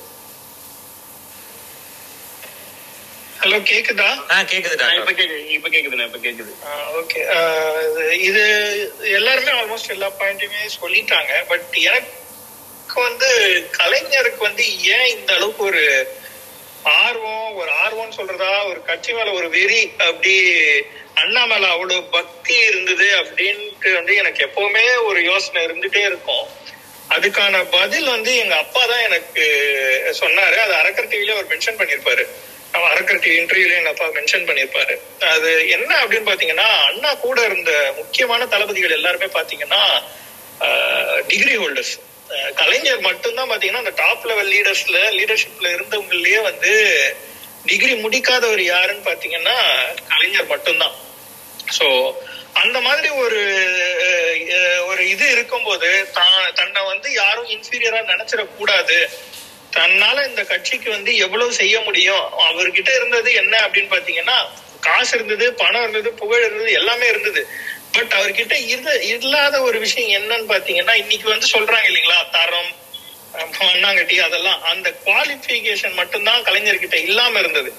அதற்காக அவர் எடுத்துக்கொண்ட முயற்சிகள் தான் பாத்தீங்கன்னா தமிழ் இலக்கியமாகட்டும் ஒரு போராட்டம்னு வந்தா தன் உயிரையும் துச்சமா மதிச்சு போய் தண்டவாளத்துல படுக்கிறதாகட்டும் இந்த மாதிரி ஒரு விஷயங்களை வந்து அவர் செய்யறதுக்கான ஒரு தூண்டுகோலா எது இருந்தது அப்படின்னு பாத்தீங்கன்னா தன்னை எந்த இடத்துலயுமே வந்து இது இத வந்து நான் எதோட ஒப்பிடுறேன் அப்படின்னு பாத்தீங்கன்னா நான் படிச்சு ஆயிரத்தி நூத்தி எழுபத்தி ஆறு மார்க் வாங்கியும் என்ன நீங்க டாக்டர் ஆக உடலையடாட்டு அனிதா எப்படி தன்னை தன் உயிரை மாய்த்து கொண்டாலோ அந்த அளவுக்கு ஒரு வில் பவரான ஒரு தலைவர் தான் தலைவர் கலைஞர். ஒருவேளை அனிதா உயிரோட இருந்திருந்தால் நமக்கு ஃபியூச்சர்ல இன்னும் ஒரு மிகப்பெரிய ஒரு தலைவர் கிடைத்துக்கு கூடிய ஒரு வாய்ப்புகள் இருந்தது. அநியாயமா இவனுங்க கொண்டுட்டானுங்க அது மட்டும்தான் இந்த இடத்துல நான் பதிய வைக்கணும்னு நினைக்கிறேன். ஸோ மற்ற பாயிண்ட்ஸ் எல்லாருமே எல்லாருமே கவர் பண்ணிட்டாங்கன்னு நினைக்கிறேன். Thank you Vignesh okay okay அடுத்து டாக்டர் சஃபி வந்திருக்காரு. டாக்டர் வணக்கம். டாக்டர் நீங்க பேசணும் டாக்டர் ஓகே ஓகே எல்லாருக்கும் வணக்கம். ஆஹ் கள்ளக்குடி கொண்ட கருணாநிதிங்கிற ஒரு மிகப்பெரிய விஷயம் நம்ம எல்லாருமே கேள்விப்பட்டிருக்கோம். கள்ளக்குடி இல்லாமல் போயிருந்தால் தமிழகம் எத்தனை பெரிய சீரழிவு எல்லாம் சந்திச்சிருக்கும்னு சொல்லிட்டு நம்ம யோசிச்சுக்கூட பார்க்க முடியாது. இன்னைக்கு வந்து தமிழ் பற்றை பற்றியும் தமிழ் தேசியம் பற்றியும் ஆஹ் தனித்தமிழ்நாடு பற்றியும் யார் வேணாலும் பேசலாம். ஆனா தமிழ்நாடுங்கிற ஒரு ஆஹ், ஒரு ஒரு பேரையே கொண்டு வந்த ஒரு இயக்கத்திலிருந்து அந்த ஒரு ஊருக்கான ஒரு பெயரை மீ- மீட்கிறதாகட்டும் அதுக்குண்டான அது முன்னெடுத்த இத்தனை வரலாற்று சிறப்பு மிக்க அந்த ஒரு போராட்டமாகட்டும் இதெல்லாம் வந்து தமிழ் சமூகம் வந்து மறக்கவே முடியாது. எங்க நம்ம சாய் சொன்ன மாதிரி என்னோட அப்பா இதை பத்தி நிறைய சொல்லியிருக்காரு. அதாவது அந்த டைம்ல எல்லாம் இதெல்லாம் நமக்கு இப்போ வந்து நம்ம இப்போ இருக்கிற இரா வந்து everything is very easy நம்ம எங்க வேணாலும் டக்குனு போயிடலாம் செஞ்சுக்கிடலாம் பண்ணலாம். அந்த டைம்ல இவ்வளவு ஆர்கனைஸ்டா ஒரு ஒரு இதை வந்து இவ்வளவு பெரிய ஒரு அஜிடேஷனை எடுத்து கொண்டு போயிட்டு செய்யணுங்கிறதுக்கெல்லாம் அவ்வளவு பெரிய ஸ்கெட்ச் போடுறதெல்லாம் தலைவரை தவிர வேற யாராலுமே நிச்சயமா செஞ்சிருக்கவே முடியாது. அது ஆஹ், சாய் சொன்ன மாதிரி இந்த அன்னைக்கு இருந்த மேல்மட்ட தலைவர்களாக இருந்தாலும் வேற மாற்றுக் கட்சியில் இருந்த யாராக இருந்தாலும் அன்னைக்கு இதே தமிழ் தேசியம் பேசக்கூடியவர்களாக அங்கே அதே இடத்தில் இருந்திருந்தாலும் இந்த மாதிரி எல்லாம் செய்திருப்பாங்களான்னு கேட்டீங்கன்னா அவங்களே கண்டிப்பா யோசிக்க தான் செய்வாங்க. அத முழுமையா நம்ம அத படிச்சு உணர்ந்ததான் தெரியும். அந்த அந்த உணர்றது ரொம்ப முக்கியம். இடைமறிக்கிறதுக்கு இடைமறிக்கிறதுக்கு மன்னிக்கணும். இப்போ. தமிழ் தேசியம் இருந்தவங்க என்ன பண்ணிருப்பாங்கன்னு கேட்டீங்க இல்லைங்களா? இந்த. மாதிரி தார் பூசி அழிச்ச போது மண்ணெண்ணெயை கொடுத்து எடுத்துன்னு போய் அழிச்சது வந்து தமிழ் தேசியம் தந்தை அப்படின்னு சொல்ற மாப்போசி தான் அழிச்சாரு. அவருக்கு அதனாலதான் வந்து மயிலாப்பூர் போசிவனியானத்தை வந்து மண்ணெண்ணெய் போசிவனியானம்னு நம்ம ஆட்கள் கிண்டல் ஆமா ஆமா ஆமா. Yes yes yes correct correct correct okay இல்ல கிட்டத்தட்ட அதே இதுதான் இப்போ கண்டினியூ ஆயிட்டு இருக்கு. நிறைய இன்னும் சொல்லிக்கிட்டே போகலாம். அதாவது ஒரு இப்போ சாய் சொன்னாரு அவருக்கு அந்த ஒரு அக்ரெடிஷன் கிடையாது. அவருக்கு டிகிரி ஹோல்டருக்கிறோ கிடையாதுன்னு.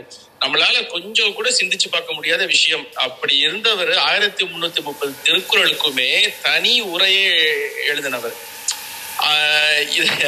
இந்த மாதிரி ஒரு தலைவர் நம்ம தமிழ்நாட்டுக்கு கிடைச்சிருக்காருங்கிறது எவ்வளவு பெரிய பெருமை அதை நம்ம எவ்வளவு கொண்டாடணுங்கிறத வந்து நாளை நாளைய தினம் அது ஆஹ், நாம செய்து காட்ட வேண்டியது நம்மளுடைய மிக தலையாய கடமைன்னு சொல்லுவேன் நான்.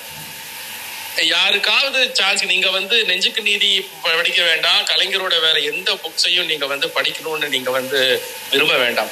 யாருக்காவது உண்மையிலேயே மனசுல ஆசை இருக்குது இந்த லிசனர்ஸ்ல யாருக்காவது கலைஞரை பத்தி தெரியணும்னு நினைச்சீங்கன்னா கலைஞரோட உரை அந்த திருக்குறள் மட்டும் எடுத்து படிச்சு பாருங்க. ஒரு அஞ்சு குறள் உங்களுக்கு தெரிஞ்ச நல்ல தெரிஞ்ச ஒரு அஞ்சு குறளோட மீனிங் ஏற்கனவே தெரிஞ்சிருக்கு ஸ்கூல்ல படிச்சிருப்பீங்க. அதுக்கு அவரு கொடுத்திருக்கிற இது இதை பாருங்க. அஹ் உங்களால அவரை வந்து மறுக்கவும் முடியாது மறைக்கவும் முடியாது. அவ்வளவு பெரிய தலைவர் அவரு. ஏன்னா கள்ளக்குடி பத்தி எல்லாரும் ஆல்மோஸ்ட் எல்லாரும் சொல்லிட்டாங்க.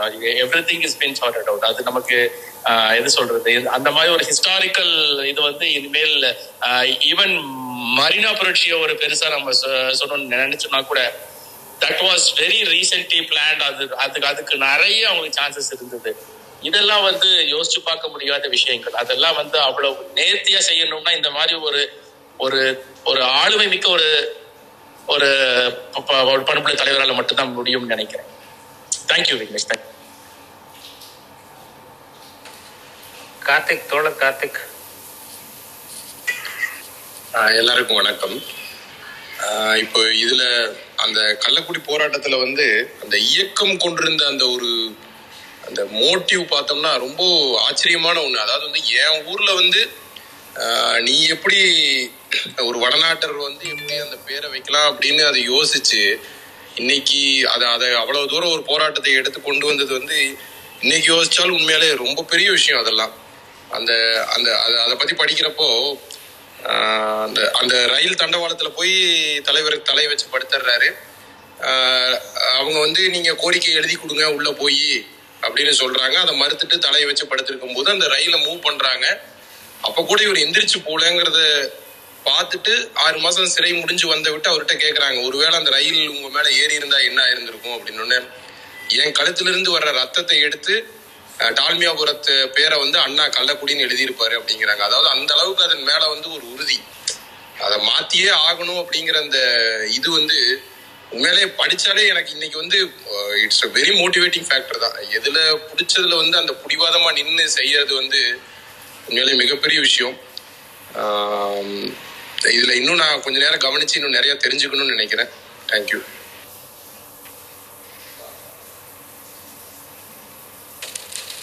ஆர்ஜே நீங்க பேசுங்க.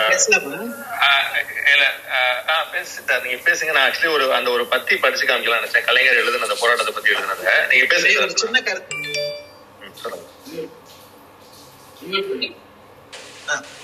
ஒரு சின்ன கருத்து. என்னன்னா இப்போ அந்த காலகட்டத்துல ஆஹ், இப்படிப்பட்ட ஒரு போராட்டத்தை செய்யறதுக்கான சில காரணங்கள் இருந்து அதை நாம முன்னெடுத்து பண்ணோம். அப்படிப்பட்ட காரணங்கள் இவ்வளவு நாட்களுக்கு பொறுத்து கூட இன்னைக்கும் இருக்கிறத நாம கவனிக்க வேண்டியது. இப்போ ராஜாஜி கொண்டு வந்த அந்த குலக்கல்வி திட்டத்தினுடைய உண்மையான பெயரே அவர் சொன்னது என்ன அப்படின்னா புதிய கல்வி திட்டம் தான் நாம தான் அதுக்கு குலக்கல்வி திட்டம்னு பெயர் வச்சோம்.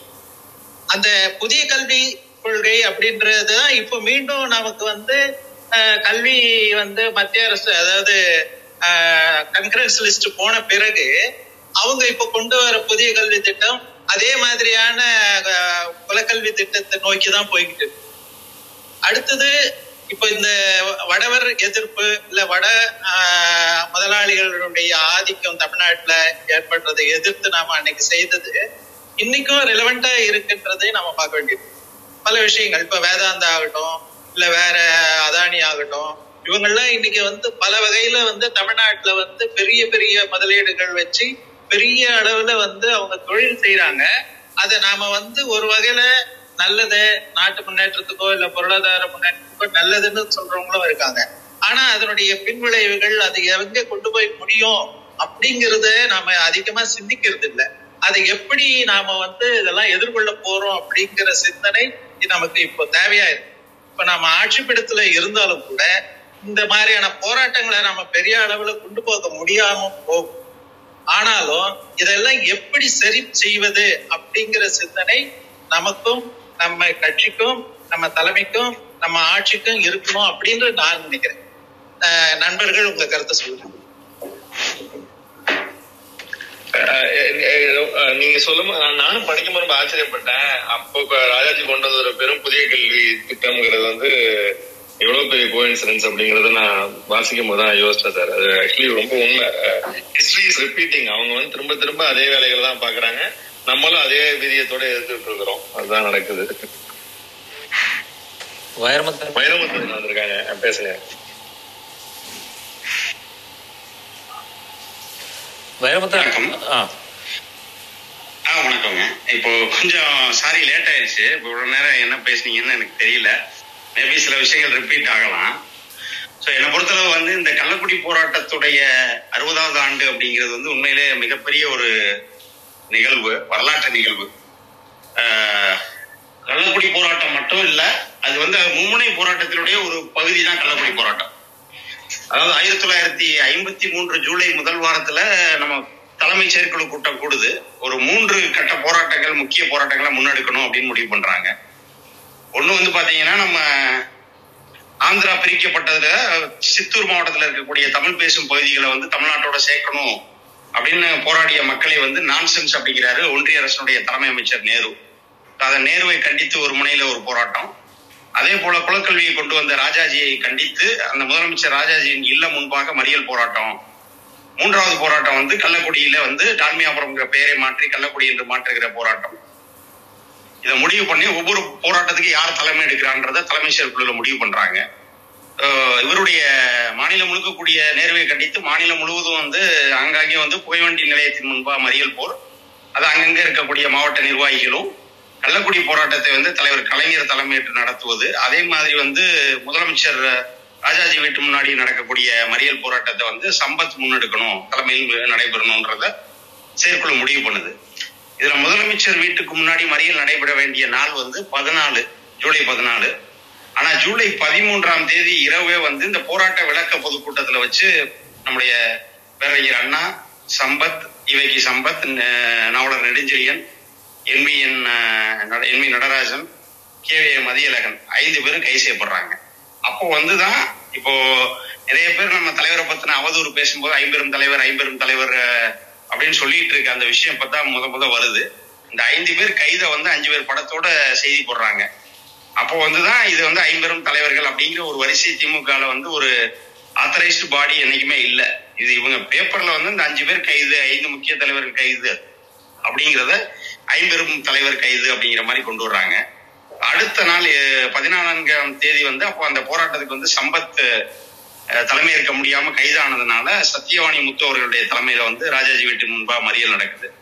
இதற்கிடையில வந்து கள்ளக்குடி போராட்டத்தை தலைவர் கலைஞர் பதினஞ்சாம் தேதி நடத்தணும். அப்போ இவர் பன்னெண்டாம் தேதியே பாத்தீங்கன்னா சென்னையில இருந்து கிளம்புறாரு. திருச்சி ரயில் நிலையத்திலேயே தலைவர் கைது செய்ய வேண்டும். சென்னையில இருந்து வந்திருக்காருங்கிற மாதிரி ஒரு செய்தியில எல்லாரும் இருக்காங்கன்னு ஒண்ணு.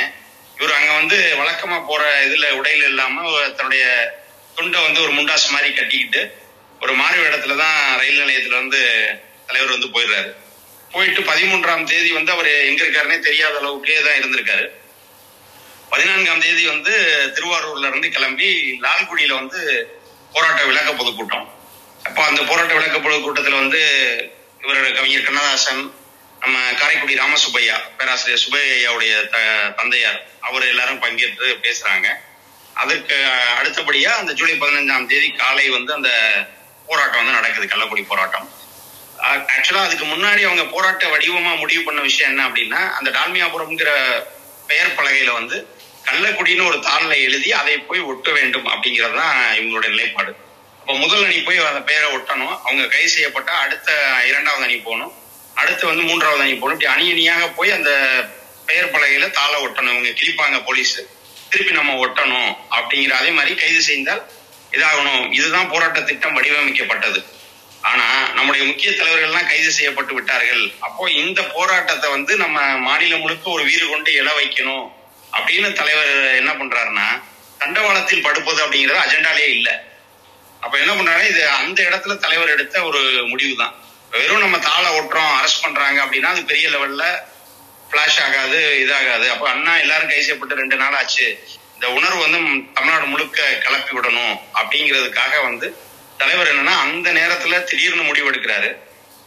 இத விவரம் தெரியாம ஐம்பெரும் தலைவர்களை ஓவர்டேக் பண்ணிட்டு வந்துட்டாரு அப்படிங்கிறாங்க. ஆக்சுவலா அன்னைக்கு அவர் பண்ண விஷயம் என்னன்னா அஞ்சு விக்கெட் போனதுக்கு அப்புறம் இப்படி தோனி இறங்கி அடிச்சு வின் பண்ண வைக்கிறாரோ அதே மாதிரி அந்த இடத்துல அவர் ஒரு முடிவு எடுத்து அந்த முதல் அணி இருபத்தஞ்சு பேர் இவர் தலைமையில கிளம்புறாங்க. அதுல ஐந்து பேர் ஐந்து ஐந்து பேரா போய் ஒட்டுவாங்க. சோ முதல் அணியில போய் தலைவர் ஒட்டுறாரு. அவரோட இருக்க ஐந்து பேர் எல்லாரும் போய் தண்டவாளத்துல படுக்கிறாங்க.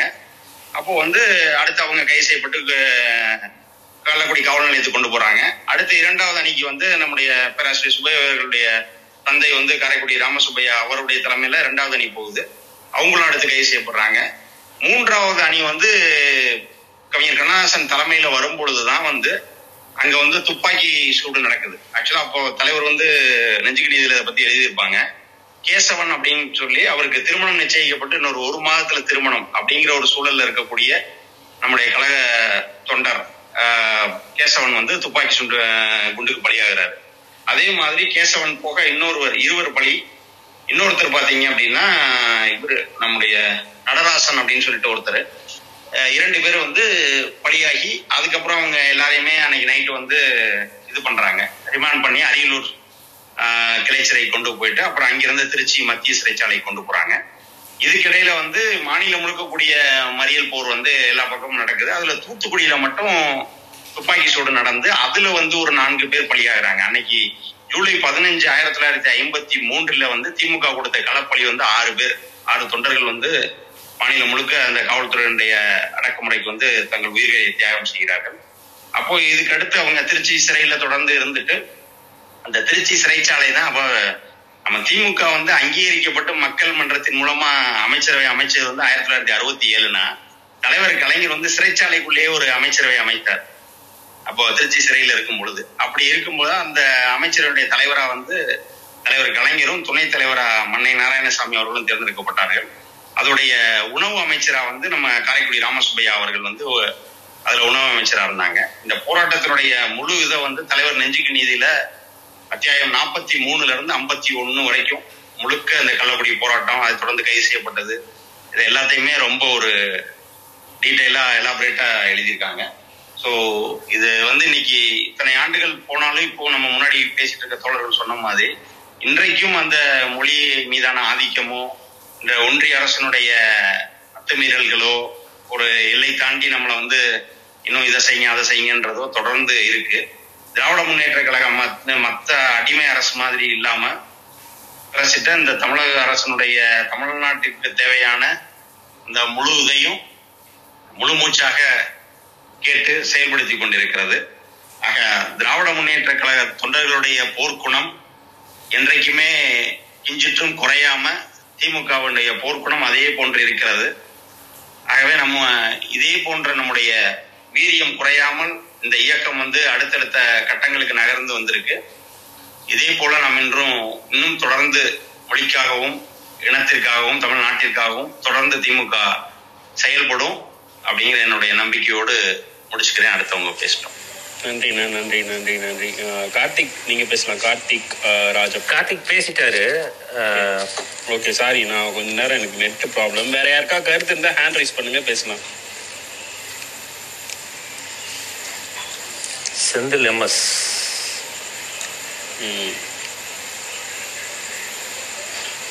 ஏப்பா வணக்கம்.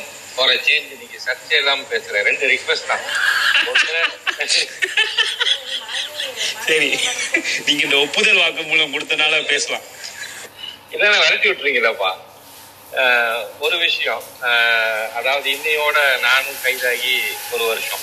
15th ஜூலை ஸோ வாழ்த்துக்கள் அந்த க- நம்மளும் ஒரு குண்டாஸ் வாங்கின திமுக என்ற ஒரு இதில் அதெல்லாம் விட்டுருவோம் முக்கியமான ரெண்டு ரிக்வெஸ்ட் தான். ஒன்று வந்து இந்த மாதிரி கள்ளக்குடி போராட்டம் மாதிரி விஷயங்களை இப்போ நீங்கள் சொன்ன மாதிரி புத்தகங்களோட ஒரு சில பேராகிராஃபும் படித்து சொல்லிட்டு டிஸ்கஸ் பண்ணால் இன்னும் கொஞ்சம் நல்லா தெரிஞ்சுக்கிற மாதிரி இருக்கும். ஒன்று இன்னும் ஒன்று நம்ம கிண்டில்லே நிறைய கதைகள்லாம் எழுத ஆரம்பிச்சிட்டோம். நம்ம தம்பி டானஸ்டுக்கு படத்துக்கே கதை வசனம் எழுத ஆரம்பிச்சிட்டான்.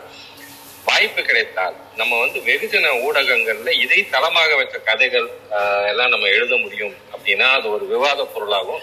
மக்களுக்கும் இந்த நல்லா பரவலா தெரியும். அதாவது இதுல வந்து நம்ம சங்கிகளை வந்து ரொம்ப பாராட்ட வேண்டிய விஷயம் என்னன்னா வாழைப்பழத்தில் ஊசி ஏத்துற மாதிரி ஒரு படத்துக்குள்ள அந்த கதையை சொல்லி அந்த வரலாற்றை வந்து நிக்க வச்சுட்டு போயிடுவாங்க. அது வந்து பொய்ய சொல்றதுக்கு தேவைப்படும். நம்ம உண்மையை வச்சுக்கிட்டு எதுக்கு கஷ்டப்படுவாங்க இது ரெண்டு ரிக்வெஸ்ட் தான். இல்ல இல்ல அண்ணா நீ உங்க முதல் ரெக்வஸ்ட் இன் ப்ராக்ரஸ் தான் ஆர்ஜே ரெடியா இருக்காரு. மாறனும் ரெடியா இருக்காங்க அந்த பிட்ஸ் அண்ட் பீஸ் இன்னொன்னு வந்து நீங்க சொன்னது வந்து தொழில் ஒரு பொருளாதாரம் சார்ந்தது அது அவங்க தான் யோசிக்கணும். நம்ம எதுவும் பண்ண முடியாது. கிண்டல் கதை எழுதலாம். கிண்டல் கதை எழுதலாம். அசோக் அண்ணா கிட்ட கேட்போம். சென்னி கிட்ட கேட்போம். எல்லாத்திட்டையும் கேட்போம். சரி. நான் ரா- ஆர்ஜே அண்ணா மாறன் நீங்க ஃபர்ஸ்ட் நான் வாய்ஸ் எழுதுறேன் நான் வாய்ஸ் ம். அஹ் இந்த கள்ளக்குடி போராட்டத்தை ஒட்டி அண்ணா எழுதிய ஒரு கடிதத்தினுடைய ஒரு சின்ன பிட் மட்டும் வாசிச்சிடுறேன். எட்ட முடியாததென கருதப்பட்ட இடங்களுக்கெல்லாம் இன்று நம்முடைய லட்சிய முழக்கம் கேட்க தலைப்பட்டிருக்கிறது. இருட்டில் தள்ளப்பட்டு வரும். நமக்கு இதுவும் ஒரு வெற்றிதான். இந்த வரியை படிக்கும்போது இன்னொரு நிகழ்ச்சி ஞாபகத்துக்கு வருது. அதாவது இந்திய விடுதலை போராட்டம் நடந்து கொண்டிருந்த போது காந்தியினுடைய தலைமையில பல போராட்டங்கள் நடை நடைபெறுகிறது. ஆனாலும் கூட அந்த நாடாளுமன்ற கட்டடத்துக்குள் பகத்சிங் வீசிய ஒரு குண்டு தான் வந்து இந்தியாவினுடைய மூளை முடுக்குகளுக்கெல்லாம் அந்த விடுதலை போராட்டத்தை சென்றடைய வைச்சதுன்னு ஒரு ஒரு ஒரு ஒரு கருத்து உண்டு. அரசியல் நோக்கர்களுடைய அது மாதிரியான ஒரு போராட்டத்தை தான் போராட்டமாகத்தான் அண்ணா இதை கருதுகிறார். அதனாலதான் சொல்றாரு எட்ட முடியாததென கருதப்பட்ட இடங்களுக்கெல்லாம் இன்று நம்முடைய லட்சிய முழக்கம் கேட்க தலைப்பட்டு இருக்கிறது. இருட்டில் தள்ளப்பட்டு வரும் நமக்கு இதுவும் ஒரு வெற்றிதான். இந்த வெற்றிக்கு காரணம் இருபத்தைந்து நாட்களாக டால்மியாபுரம் அறப்போரில் ஈடுபட்டு வரும் கழக வீரர்களே காரணமாகும். அனுதினமும் படைவரிசை போல் அணிவகுத்து சென்று அமைதியான முறையில் டில்லி ஆதிக்கத்துக்கு புத்தி கற்பித்து வரும் அத்தோழர்களின் உணர்ச்சியை பாராட்டுகிறோம். தோழர்கள் உங்கள் பணி எதிர்கால திராவிடத்தின் ஏடுகளில் பொறிக்கக்கூடியது. நீங்கள் ஒட்டுகிறீர்கள். அகில உலகிலும் புகழ்பெற்றதாக கூறப்படும் நேரு சர்க்காரால் அதை கிழிக்க முடியவில்லை. மக்களின் குரல் மமதையாளரின் கண்களை திறந்திருக்கிறது. தொடர்ந்து அறப்போரினை செய்வோம்.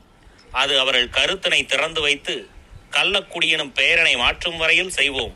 அமைதியும் கண்ணியமும் குன்றாமல் மக்கள் குரல் வெல்லும் மமதை ஆட்சி அடிமணியும் திராவிட நாட்டில் ஒம்பது எட்டு அஞ்சு ஐம்பத்தி மூணில் இதை எழுதியிருக்கிறாரு.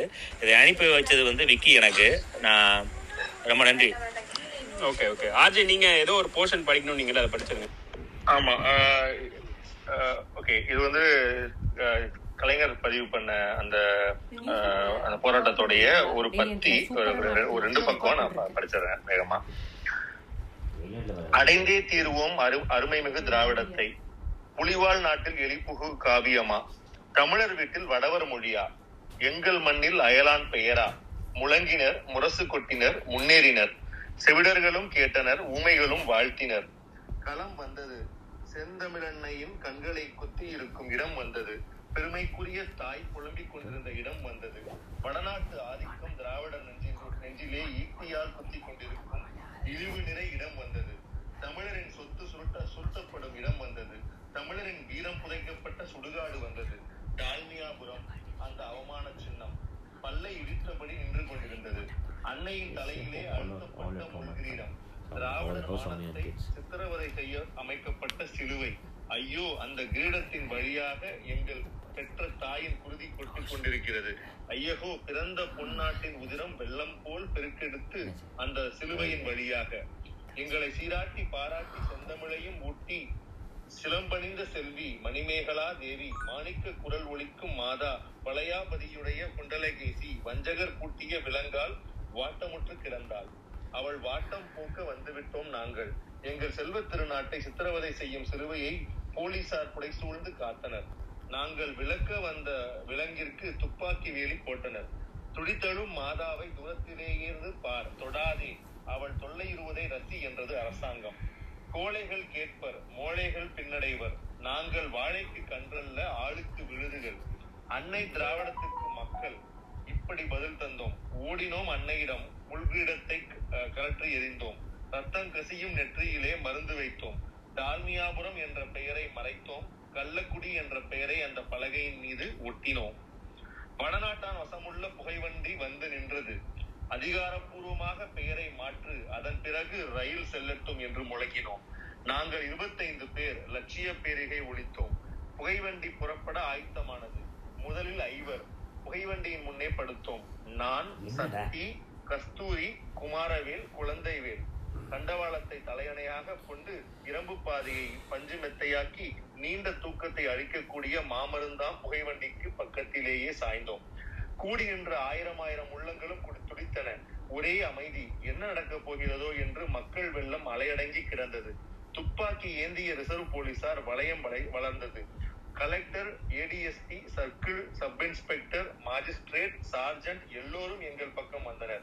ஏன் இப்படி படுத்திருக்கிறீர்கள் என்றனர்? என் எடுத்து சொல்வதற்காக என்றேன். இது பொது ஜனங்களுக்கும் பிரயாணிகளுக்கும் இடையூறான காரியம் அல்லவா அப்படி நீங்கள் கருதினால் வருந்துகிறோம். ஆனால் இந்த பொது ஜனங்களை கேளுங்கள். அல்லது புகைவண்டியுள்ள பிரயாணிகளை கேளுங்கள். அவர்கள் சொல்லட்டும் டால்மியாபுரமே இருக்க வேண்டும். இந்த போராட்டம் கூடாதென்று. நாங்கள் உடனே எழுந்து விடுகிறோம். படுத்துக்கொண்டே பதில் சொன்னோம். பக்கத்திலே ரயில் என்ஜின் கொதித்துக் கொண்டிருந்தது. நாங்களும் தான். எங்களை சுற்றி நின்ற மக்களும் தான். டால்மியாபுரம் வேண்டாம் என்றால் அதற்கு மேலிடத்திற்கு எழுதுங்கள் எழுதுங்களேன். எல்லா முயற்சிகளும் முடிந்துவிட்டன. தீட்டிய கடிதங்கள் எவ்வளவு தீர்மானங்கள் எத்தனை? டெல்லியின் திருநோக்கு படவில்லை எம் மீது. ஆகவே அவர்கள் கவனத்தை இழுக்க இம்முறையை கையாள்கிறோம். இப்படி செய்தால் வெற்றி கிடைத்து விடுமா? எங்களுக்கு முன்னே நிற்க வைக்கப்படும் இந்த ரயிலின் கிரீச் என்ற சத்தமோ அல்லது ரயில் எம் மீது ஏறி எமது எலும்புகள் மராக் மராக் என்று முடியும் சத்தமோ? ஆட்சி விடத்தின் காதில் எட்டுமோ எட்டாதோ மக்கள் மன்றத்துக்கு எட்டும். நிச்சயமாக எட்டும். அது இந்த அதி அதிபயங்கரக்காரை ஆயிரம் தேள் போல் கொட்டும். அது போதும் எங்களுக்கு. சொல்கிறோம் கேளுங்கள். உடனே எழுந்து விடுங்கள். நிபந்தனை வேண்டும். டால்மியாபுரத்தை மாற்றி விடு விடுகிறோம் என்று. அதுதான் கள்ளக்குடி என்று ஒட்டி விட்டீர்களே ஓட்டுவதென்ன? எங்கள் ஓவியர்களை விட்டு எழுதியே தருகிறோம். கள்ளக்குடி என்ற பலகை. ஆனால் ஆட்சி அதிகாரப்பூர்வமாக சொல்- சொல்ல வேண்டும். அதிகாரிகளின் கேள்விகளும் என் பதில்களும் அதோடு முடிந்தன. ஆல் ரைட் என்று சொல்லி கூறிவிட்டு அதிகாரிகள் அப்பால் நகர்ந்தனர். புகைவண்டி கூ என்று கூலையிட்டது எஞ்சினில் ஒலி கிளம்பியது. சக்கரங்கள் சுழன்றன. ஓரத்திலே நின்றிருந்த மக்கள் கண்ணை மூடிக்கொண்டனர். படுத்திருந்த நாங்கள் எங்களை தயார்படுத்திக் கொண்டோம். தேச தொண்டர்கள் நடத்தும் தியாகத்தின யாக யாத்திரைக்கு தயாராகிவிட்டோம். கடைசியாக ஒரு முறை கதிரவனை பார்த்தேன். கள்ளக்குடியை பார்த்து கொண்டேன். என்னை சீராட்டிய திராவிட மாதாவை ஆசை தீர பார்த்து கொண்டேன். எதிரே நின்ற திராவிடர்களையும் பார்த்து கொண்டேன். எல்லாம் நொடியில் முடிந்தது. கண்ணை மூடிக்கொண்டேன். சாவின் இன்ப முத்தத்திற்கு கன்னத்தை தயார்படுத்திக் கொண்டோம். எல்லோரும் ஆம் ஐவரும் கடகடவென கிளம்பிய புகைவண்டி நகர்ந்ததை உணர்ந்தேன். திராவிடம் வாழ்க என இருதயம் உச்சரித்தது. ஒரு சப்தம் மீண்டும் கண்ணை திறந்தேன். உயிரோடு இருந்தேன். அதை உணர்ந்தேன். சிறிது தூரத்தில் புகைவண்டி என் உடலை ஒட்டினார் போல் நின்று கொண்டிருந்தது. மீண்டும் அதிகாரிகள் வந்தனர். முடிவு என்னவென்றனர். முடிவைத்தான் எதிர்பார்க்கிறோம் என்றேன். சரி எல்லோரும் கைது செய்யப்படுகிறீர்கள் என்றார்கள். எழுந்தோம். உடனே மிச்சமுள்ள நண்பர்கள் என் படைவரிசையினர் படுத்தனர் அவர்கள் அவர்களும் கைது செய்யப்பட்டனர். இருபத்தைந்து பேரும் போலீஸ் வண்டியில் ஏற்றப்பட்டோம். பொதுமக்கள் பொங்கும் எரிமலை போல் ஆயினர். அணை உடைத்து அணை அணை உடைத்தெழும் நீத்தம் போல காட்சி தந்தனர். மாணவர் தொழிலாளர் இளைஞர் பெரியோர் மங்கை நல்லார் அனைவருமே கனலும் கண்ணீரும் சிந்தினர். கண்ணியம் கடமை கட்டுப்பாடு என்று உறக்க கூவினேன். காப்போம் அதை என்று மக்கள் சமுத்திரம் எதிரொலித்தது. நகரும் கிளிக்கூண்டு நகர்ந்தது. பொதுமக்களிடமிருந்து அழகு நல் திராவிடத்து வீதிகளிலே பிரிக்கப்பட்டோம் பின்னர் கள்ளக்குடி பாதுகாப்பு நிலையத்தில் அடைக்கப்பட்டோம். மணி பத்து அடித்தது. சர்க்கிள் இன்ஸ்பெக்டர் அவசரமாக போலீஸ் ஸ்டேஷனுக்குள் வந்தார். எங்களில் பதினாலு பேரை எழுந்து நிற்க சொன்னார். எழுந்தனர். நீங்கள் கைது செய்யப்படவில்லை. வெளியே போங்கள் என்றார். போய்விட்டனர். என்ன சட்டமோ என்ன திட்டமோ யார் கண்டது? அடுத்த வண்டி வரும் நேரமாகிவிட்டது. இந்த முறை என்ன நடைபெறும் நடைபெறுமோ என்ற ஆவலுடன் எதிர்பார்த்து கொண்டிருந்தோம். இரண்டாவது படை புறப்பட்டு களத்தை நோக்கி தெருவிலே செல்லும் பேரொளி எங்களுக்கு கேட்டது. இனி வெளியுலக செய்திகளை எப்போதாவது தான் கேட்க முடியும். எப்- எப்போதாவது கேட்கத்தானே முடியும். பார்க்கத்தான் முடியாதே. இரண்டாம் படையின் தலைவர் ராமசுப்பையா அவர் தலைமையிலே படை போகிறது. நான் முடிச்சுக்கிறேன். நன்றி நன்றி நன்றி. வேற யாருக்கா அதான் கருத்து சொல்லணுமா? சுபா கீழே இருக்காங்க. சுபா பேசலாம். நான் ஒரே ஒரு விஷயம் சொல்லிடுறேன். டாக்டர் சஃபி சொன்னதை ஒட்டி கலைஞருடைய அந்த கலைஞர் வந்து டிகிரி வாங்கல. ஆனாலும் கூட அவர் தன்னுடைய ஆளுமை தருணம் வந்து திருக்குறளுக்கு உரை எழுதினது அந்த அந்த விஷயத்தை பற்றி சொன்னபோது அதை ஒட்டி இன்னொரு செய்தி. சங்க இலக்கிய பாடல்களுக்கு பல ஆட்கள் வந்து பதவுரை பொழிப்புரை எல்லாமே எழுதியிருக்கிறாங்க. ஆனாலும் கலைஞர் அளவுக்கு அதை ஒரு கவிதை நடையாக அதாவது வந்து அதற்கு வசன கவிதை நடையாக வந்து எழுதிய ஆட்கள் வந்து இந்த இந்த தமிழ் மாநிலத்தில் இல்லவே இல்லை தமிழ்நாட்டில் இல்லவே இல்லை. அதில் வந்து ஒரு காட்சியை வந்து ஒரு ஒரு வசன கவிதையை அவர் வந்து சேரன் செங்குட்டுவன்கிற ஓரங்க நாடகத்தில் அதே ராஜாராணி படத்தில் வச்சிருப்பாரு. அந்த கவிதையையும் அதற்கு பல ஆட்கள் அதாவது வந்து தமிழ் இலக்கிய உலகில் புகழ்பெற்ற ஆட்கள் எழுதிய பதவரை ஒளிப்புறையும் பாருங்க. இல்லை அதற்கு விளக்கம் கொடுத்துருக்கிறதையும் பாருங்க. கலைஞருடைய அந்த வசன கவிதையும் படித்து பாருங்க. கலைஞருடைய ஆளுமை திறன் கலைஞருடைய கலைப்பார்வை கலைஞருடைய கலை சிந்தனை எல்லாமே அதில் தெரியும். வேண்மாள்னு சொல்லி ஆரம்பிக்கக்கூடிய அந்த வார்த்தை. வசன கவிதை. நன்றி நன்றி நன்றிண்ணா அடுத்து வந்து அதே மாதிரி பேராசிரியரை வாசிக்கும் போதுதான் பேராசிரியர் வந்து எந்த அளவுக்கு கலைஞரை உயர்வாக வச்சிருந்தார் அப்படிங்கிறது கொஞ்சம் நிறைய இடத்துல தெரியுது. இன்னொன்று நான் வந்து பேராசிரியர் வாசிக்கும் போதும் கலைஞரை வாசிக்கும் போதும் நான் பார்க்கறது என்னன்னா அவர்களுடைய மொழி வந்து அண்ணா மாதிரியாக ரொம்ப சாஃப்டாகவும் இல்லை. நிறைய இடத்துல பெரியார் தெரியுற மாதிரி ரொம்ப சாத்தமான ஒரு என்ன சொல்றது ஒரு மாதிரி ஆஹ், வலுவான வார்த்தைகள் நிறைய யூஸ் பண்ணிருக்கிறாங்க. அது பேராசிரியர் யூஸ் பண்ணிருக்கிறாரு கலைஞருமே யூஸ் பண்ணிருக்கிறாரு. இதையுமே நான் இப்பதான் திராவிடம் திராவிட திராவிடம் வாழுமா? பெரியார் பேராசிரியர் புத்தகம் கிண்டல் இருக்கு. அதுலயுமே அதை படிச்சு பார்த்தா ரொம்ப நமக்கு ஓ இப்படியும் பேசியிருக்கிறாங்க நம்ம ஆட்கள் அப்படிங்கிற மாதிரி இருக்கும் பேராசிரியரோட வார்த்தைகள். அதையும் பதிவு பண்ண நினைக்கிறேன். Okay okay. அடுத்து கோபி இந்திரகுமார் நினைஞ்சிருக்காங்க இந்திரா சார் ஐகே சார் நீங்க பேசலாம். இந்த இந்த நாளைக்கு வந்து ஜஸ்ட் சொல்லிடுறேன். வண்டி ஓட்டிட்டு இருந்தீங்கன்னா நான் அப்புறம் நீங்க அப்புறம் பேசுங்க. இல்லண்ணே இல்லண்ணே ஃப்ரீதான் ஃப்ரீதான் சொல்லுங்க. ஓகே ஓகே இல்லை நாளைக்கு வந்து கலைஞர் வந்து கள்ளக்குடி போராட்டம் தொடர்பா போராடி கைதான நாள். அதை பத்தி தான் பேசிட்டு இருக்கோம். சமீ இப்போ கொஞ்ச நேரத்துக்கு முன்னாடி வந்து செந்தில்வாசன் அண்ணன் ஒரு கோரிக்கை வச்சாரு. இதை எப்படியாவது மெயின் ஸ்ட்ரீம் மீடியா கொண்டு போகணும் இல்லை அட்லீஸ்ட் வந்து யூடியூப்லயா கொண்டு போகணும்னு. நல்ல நேரமாக பார்த்து கலைஞரே உங்களை அனுப்பி வச்சிருக்காரு. கலைஞர் போ ஃபோட்டோவோட நீங்கள் உங்கள் உங்க பண்ணால் நல்லா இருக்கும்ன்ற ரெக்வஸ்ட்டு நீங்கள் இது வந்து இதை பற்றி நீங்கள் பேசுகிறேன்னா நீங்கள் பேசலாம் போய் கண்டிப்பா. இந்த ஆக்சுவலா இது வந்து அறுபதாவது ஆண்டு அறுபது ஆண்டுகள் நிறைவடையுது அப்படின்றது இன்றைக்கு தான் தெரிஞ்சுக்கிட்டேன். பதினஞ்சு ஏழு ஆயிரத்தி தொள்ளாயிரத்தி ஆயிரத்தி தொள்ளாயிரத்தி ஐம்பத்தி மூணுன்ற ஆண்டு நினைவுல இருக்கு. ஆனா ஜூலை பதினைந்து தான் இது நடந்தது அப்படின்றது வந்து இதை பார்த்ததுக்கு அப்புறம் தான் நினைவு வருது. நீங்க பார்க்கும்போதே கீழே லிசனர்ல இருக்கும்போதே யோசிச்சு நாளைக்கு ஏதாவது பண்ணணும் அப்படின்ட்டு. கண்டிப்பா முயற்சி செய்யறேன்.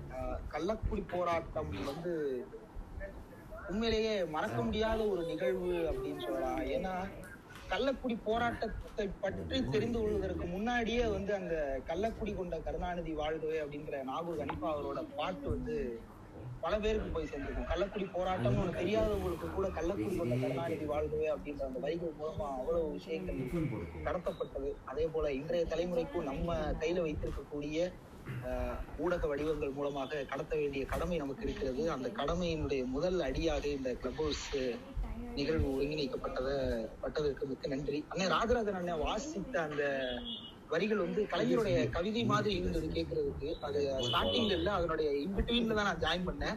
அண்ணன் ராஜராஜன் அந்த வரிகள் இருந்துச்சு அப்படின்னா அனுப்பி விடுங்க. கலைஞரோட கலைஞரோட எழுத்து தான் அது நான் அனுப்புறேன்.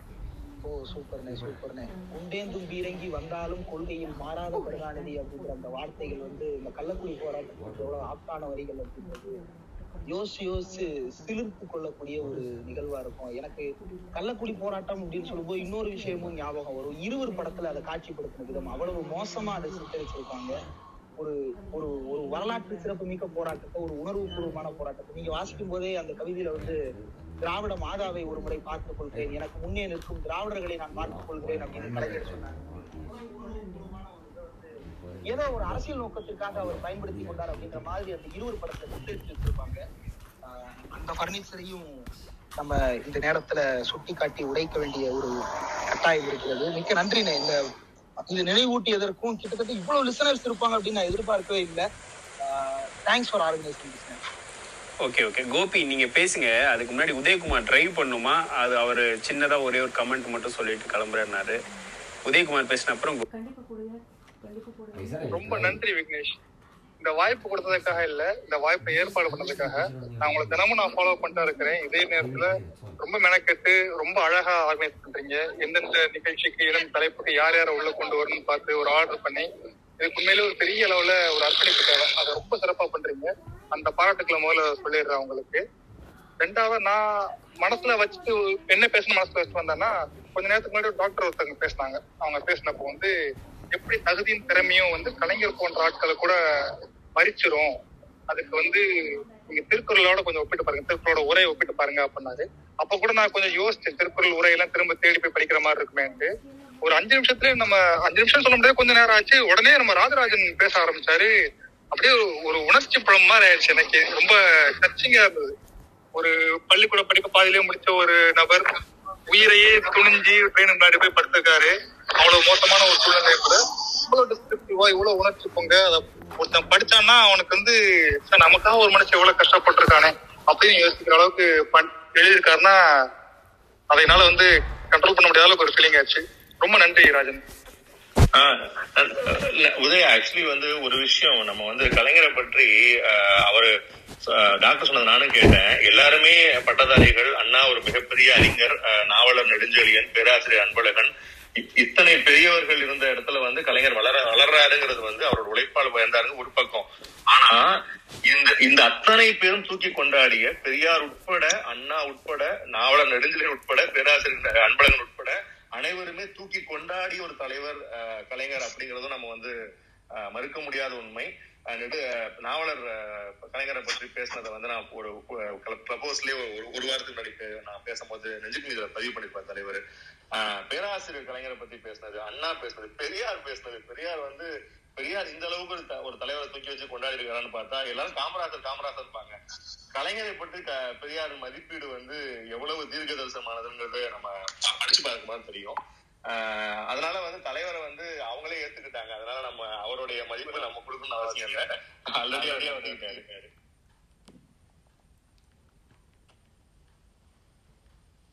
வணக்கம் வணக்கம் அனைவருக்கும். வணக்கம் கோபி பேசுறேன். கேக்குதானே பேசுறது? கேக்குது கேக்குது. கேக்குது கோபி. ஒரே நிமிஷம் நான் ஆர்டர் மட்டும் சொல்லிடுறேன். கோபிக்கு அடுத்து ரவி ரவிக்கு அடுத்து சிவா ஏபிஆர்னா அதுக்கப்புறம் வந்து ஓகே. நன்றி நன்றி விக்னேஷ். வாய்ப்புக்கு நன்றி. விக்னேஷ் அவர்கள் வந்து இந்த மாதிரி பல அமர்வுகள் வந்து ஏற்பாடு பண்ணிட்டு இருக்கிறாரு அதுக்கு என்னோட முதற்கண் நன்றி தெரிவிச்சுக்கிறேன். நானும் டிரைவிங்ல இருக்கேன் அதனால சீக்கிரம் முடிச்சிடுறேன். முதல்ல வந்துட்டு நிறைய பேர் நிறைய பேர் பேசிட்டாங்க. கள்ளக்குடி போராட்டம் ஏன் நடந்தது? எப்படி நடந்தது? அது ஒரு ராஜராஜன் அது வாசிக்கும் போது அப்படியே நம்ம கண்முன்னா நிறுத்தின இந்திரா சொன்ன மாதிரி கண் முன்னாடி நிறுத்தின மாதிரி இருந்தது அந்த நிகழ்வை கொண்டு வந்து. அது இல்லாம பல என்ன அலைகள் வந்து உருவாகுது. அவர் எப்படி அது பண்ணாரு? ஏன் பண்ணாரு? அதெல்லாம் வந்து வருது. நான் குறிப்பிட்டு சொல்ல வேண்டிய பாயிண்ட் வந்து இதனால் விளைந்த பயன் என்ன அப்படிங்கிற ஒரு இதுல நான் என்ன பாக்குறேன்னா ரெண்டு விஷயம். ஒண்ணு வந்து அதுக்கப்புறம் வந்து இவ்வளவு ஃபோர்ஸ்ஃபுல்லா ஹிந்தி இம்போஷனோ இல்லைன்னா இந்த மாதிரி ஒரு இதை மாத்தணுங்கிற எண்ணமே வந்து யாருக்கும் தோன்றா தோன்ற முடியாதபடி இருந்தது இந்த போராட்டத்தின் வீச்சும் அது ஏற்படுத்திய விளைவுகளும். அது ஒரு பாயிண்ட் இன்னொரு பாயிண்ட் நான் இப்போ ஐம்பத்தி மூணுல வரும்போது திமுக வந்து தேர்தல் அரசியல்ல கூட ஈடுபடல.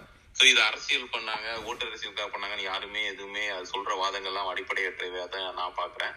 அதுக்கப்புறம் இன்னொரு பாயிண்ட் இது அதுக்கப்புறம் பின்னாடி அண்ணா கொண்டு வந்த இருமொழி கொள்கையை வந்து டச் பண்றதுக்கு மக்கள் மத்தியில் என்னை நிலைநிறுத்துறதுக்கு அதுக்கான சப்போர்ட்டை இது பண்றதுக்கு இது ஒரு முக்கியமான ஒரு காரணி அமைந்ததா நான் பாக்குறேன் அதன் விளைவாக என்ன பாக்குறோம்னா ஒன்று தமிழ்நாட்டில் தமிழ் வாழ்ந்து கொண்டிருக்கிறது. இருமொழி கொள்கையோட நம்ம தொடர்ந்துகிட்டு இருக்கோம். ஒன்று இன்னொன்று என்னை மாதிரி பிற என்னை மாதிரி ராஜராஜன் மாதிரி பிற நாடுகளுக்கு சென்றவர்கள் ஆங்கில மொழியில படிச்சுட்டு ஆங்கிலம் ஆங்கிலம் வச்சுட்டு தான் இங்க வந்து நம்ம வாழ்ந்துட்டு இருக்கிறோம். இங்க வந்து நமக்கு ப்ரொஃபஷனலா அதை கேரியருக்கு ஹெல்ப் பண்ணி அதான் வாழ்ந்துட்டு இருக்கிறோம். ஸோ அதுவுமே வந்து அதுக்கு பல காரணங்கள் இருக்கலாம். But one of the main ரீசனா வந்துட்டு நம்ம இருமொழி கொள்கை அதுக்கு one of the main reason ஒரு ஒரு விதையா ஒரு அடிப்படையா அமைந்ததாக இந்த நான் இந்த போராட்டத்தை பாக்குறேன் ஸோ இந்த விளைவுகள்ல வந்துட்டு நான் இதையும் இன்க்ளூட் பண்ணி பாக்குறேன் அதை மிக மிக நன்றியோடு நினைவு கூறுகிறேன் இந்த போராட்டத்தையும் தலைவர் கலைஞர் அவர்களையும். நன்றி வாய்ப்புக்கு நன்றி நன்றி நன்றி கோபி நன்றி கோபி. அடுத்த ஆர்டர் படி அஹ், ரவி நீங்க பேசுங்க. அடுத்து சிவானா அடுத்து வந்து ஆனந்த். வணக்கம். கள்ளக்குடி கொண்ட கருணாநிதி வாழ்கவேன்னு பாட்டை சின்ன வயசுல கேட்டிருக்கேன். ஆனா எதுக்குன்னு எனக்கு தெரியாது. நான் நினைச்சுக்கிட்டேன் அப்பெல்லாம் சின்ன வயசுல ஏதோ மதுவிலக்கு போராட்டம் மாதிரி ஏதோ ஒரு போராட்டம் நினைச்சிட்டேன். ஏன்னா நமக்கு அப்ப அந்த நேரத்துல விளக்கமா சொல்றதுக்கும் இந்த இதை நினைவுபடுத்துற இப்ப நம்ம நினைவுபடுத்துற மாதிரி நினைவுபடுத்துறதுக்கு அந்த எனக்கு வாசிப்பும் இருக்காது இல்ல அப்பெல்லாம் அப்ப எனக்கு தெரியாம இருந்தது. அப்போ இப்போ கொஞ்சம் தெரிஞ்சுக்கிறோம் ஆனா நான் இப்ப என்ன சொல்றேன்? பாடத்திட்டங்கள்ல எல்லாம் இதை ஏன் கொண்டு வரல? கலைஞர் பிரிவுல இல்ல. நான் டென்த் படிக்கும்போது மேடை பேச்சுங்கிற அண்ணாவின் மேடை பேச்சுன்னு ஒரு பாடம் இருந்தது. ஆனா அது அப்ப வந்து ஒமிட் பண்ணிட்டாங்க. புக்ல தான் இருக்கும் ஆனா பாடத்திட்டத்துல வராது. கொஸ்டின் எல்லாம் வராது. அது மாதிரி இப்போ நம்ம இவரை லியோனிய தேர்ந்தெடுத்திருக்காங்கல்ல பாடநூல் திட்டங்களுக்கு. அப்ப இவங்க எல்லாம் கிண்டல் பண்ணிட்டு இருக்காங்க லியோனி வந்து பெண்கள் அப்படி பேசினாரு இப்படி பேசினாரு. ஆனா அவர் அடுத்த நாள் சொல்லியிருந்தாரு திராவிட கலைஞரோட பேச்சு எல்லாமே ரவி சார் உங்க கோவம் நியாயமானது. கொஞ்சம் தலைப்பு ஒட்டி பேசினா கொஞ்சம் நல்லா இருக்கும் நான் அதான் சொல்றேன். பாடத்திட்டங்கள் எல்லாம் இதை கொண்டு வந்தா இப்ப எனக்கெல்லாம் தெரியாமலே இருந்தது. கொஞ்ச நாளைக்கு அப்புறம் தான் தெரிஞ்சது. கள்ளக்குடி போராட்டம்னு நான் நினைச்சிட்டு மதுவிலக்கு போராட்டம்னு நினைச்சிட்டு இருக்கேன். அவரு அப்ப அந்த டைம்ல சொல்லியிருக்காரு. கேள்வி கேட்டிருக்காங்க. கள்ளக்குடி போராட்டத்துல என்ன பேர்ல என்ன இருக்குன்னு இருக்காரு. அப்ப அவர் வழக்கம் போல சொல்லியிருக்காரு. நாங்களும் அதைத்தானே சொல்றோம். பேர்ல என்ன இருக்கு? ஏன் பேரை மாத்துறீங்கன்னு தானே சொல்றோம். அது கட்சி ஆரம்பிச்ச நாலாவது வருஷம். ஒரு கட்சிக்கு எந்த அளவுக்கு ஒரு ஊக்கம் கொடுத்திருக்காரு பாருங்களேன். ஒரு போராட்டத்தை எடுத்துட்டு அது இன்னைக்கு நம்ம பேசுற அளவுக்கு ஒரு சத்திரம் ஆக்கியிருக்காருன்னா அன்னைக்கு கட்சி ஆரம்பிச்ச நாலாவது வருஷம் மக்கள்கிட்ட எந்த அளவுக்கு ரீச் ஆயிருக்கும் அவர் விடுதலையாகி வரும்போது அவ்வளவு ஒரு பெரிய வரவேற்பு நான் பின்னாடி தெரிஞ்சுக்கிட்டேன். ஆனா நம்ம சின்ன வயசா இருக்கும்போது தெரியல. அதை நம்ம வந்து பாடத்திட்டங்களை கொண்டு வரணுங்கிறதுக்காண்டி தான் நான் சொன்னேன். வேற எதுவும் சொல் தேங்க்ஸ் நன்றி நன்றி சார் அடுத்து சிவானா அடுத்து ஆனந்த். வேற யாருக்கா கருத்து இருந்தா கை ஹேண்ட் ரைஸ் பண்ணுங்க. நம்ம பேசலாம். அப்படி இல்லைன்னா சிவானா ஆனந்த் பேசி முடிச்சோம் வைண்ட் அப் பண்ணிடலாம். சிவானா நீங்க பேசுங்க. வணக்கம். வணக்கம் விக்னேஷ் மாறன்னா ஆர்ஜே ரொம்ப நன்றி. ஒரு சிறப்பான ஒரு ஒரு முன்னெடுப்பு இது. ரொம்ப நிறைய தகவல்கள் தெரிஞ்சுட்டேன். நான் வைரமுத்து அண்ணன் வந்து நேரேஷன் பண்ணுறது ரொம்ப சிறப்பாக அழகாக நேரேஷன் பண்ணார். ஒரே ஒரு செய்தி தாங்க. பெரியார் ஆகட்டும் அண்ணா ஆகட்டும் கலைஞர் ஆகட்டும் தாங்கள் எடுத்துக்கொண்ட போராட்டங்கள் வெற்றும் பெறுவரை போராடினாங்க. அவங்க எந்த போராட்டமே அடையாள போராட்டங்களா பண்ணல. இன்னைக்கு போராட்டம் போராட்டத்தோட வடிவம் அப்படிங்கறதெல்லாம் நிறைய இடத்துல வெறும் அடையாளங்களா வருது. ஒரு நாள் அடையாளத்துக்கு போராடுறாங்க அடுத்த நாள் அதை விட்டுட்டு அடுத்த டாபிக் போயிடுறாங்க அடுத்த நாள் அதுக்கு அடுத்த டாபிக் போயிடுறாங்க அப்படிங்கிற மாதிரியான சிக்கல்கள் தான் இன்னைக்கு பெரிய அளவுல இயக்கங்களிடையே இருக்கிறது. ஆனா பாத்தீங்க அப்படின்னா இந்த போராட்டங்கள்லாம் பார்க்கும்போது நம்ம அது ஒண்ணுதான். பெரியார் வந்து எதை எடுத்துட்டாலும் அதை முடியும் வரை கடைசி வரைக்கும் எடுத்துட்டு போவாரு. அது வந்து கலைஞர்கட்டும் அண்ணாகட்டும் அண்ணா கட்டும் தொடர்ந்துச்சு அப்படிங்கிற ஒரு கருத்து தான் நம்ம இதுல இருந்து எடுத்துக்கணும். ஏறக்குறைய எனக்குரிய நிறைய பேர் சொன்ன மாதிரி தான். இது மெயின் ஸ்ட்ரீம் மீடியாக்குள்ளே வரணும். நான் ஏற்கனவே ரெண்டு மூணு பதிவுகள் போட்டப்போ டானனோட பதிவுகள் எல்லாமே போட்டிருக்கிறேன். இன்னைக்கு ஓடிடி வந்திருக்கு. ஓடிடி பிளாட்ஃபார்ம்க்கெல்லாம் ரொம்ப ஆட்டான ஒரு ஸ்டோரினா தலைவரோட ஸ்டோரி தான். ஒரு பெரிய முயற்சி தான். முன்னெடுக்கலாம். தலைவரோட நூற்றாண்டு விழா வருது. நூற்றாண்டு விழா வரும்போது நம்மளுடைய ஆட்சி இருக்குது. இதை முன்னெடுத்து மின் ஸ்ட்ரீம்ல நிறைய இளைஞர்கள்கிட்ட தலைவரை கொண்டு போய் சேர்த்த வேண்டிய மாபெரும் கடமை நம்ம எல்லாத்துக்கும் இருக்குது அப்படிங்கறத நினைவுபடுத்திக்கிறேன். இந்த நிகழ்ச்சி ஏற்பாடு பண்ணி முன்னெடுத்த அனைவருக்கும் நன்றி. நன்றி நன்றி நன்றி நன்றி. அடுத்து ஆனந்த் சார் நீங்க பேசலாம்.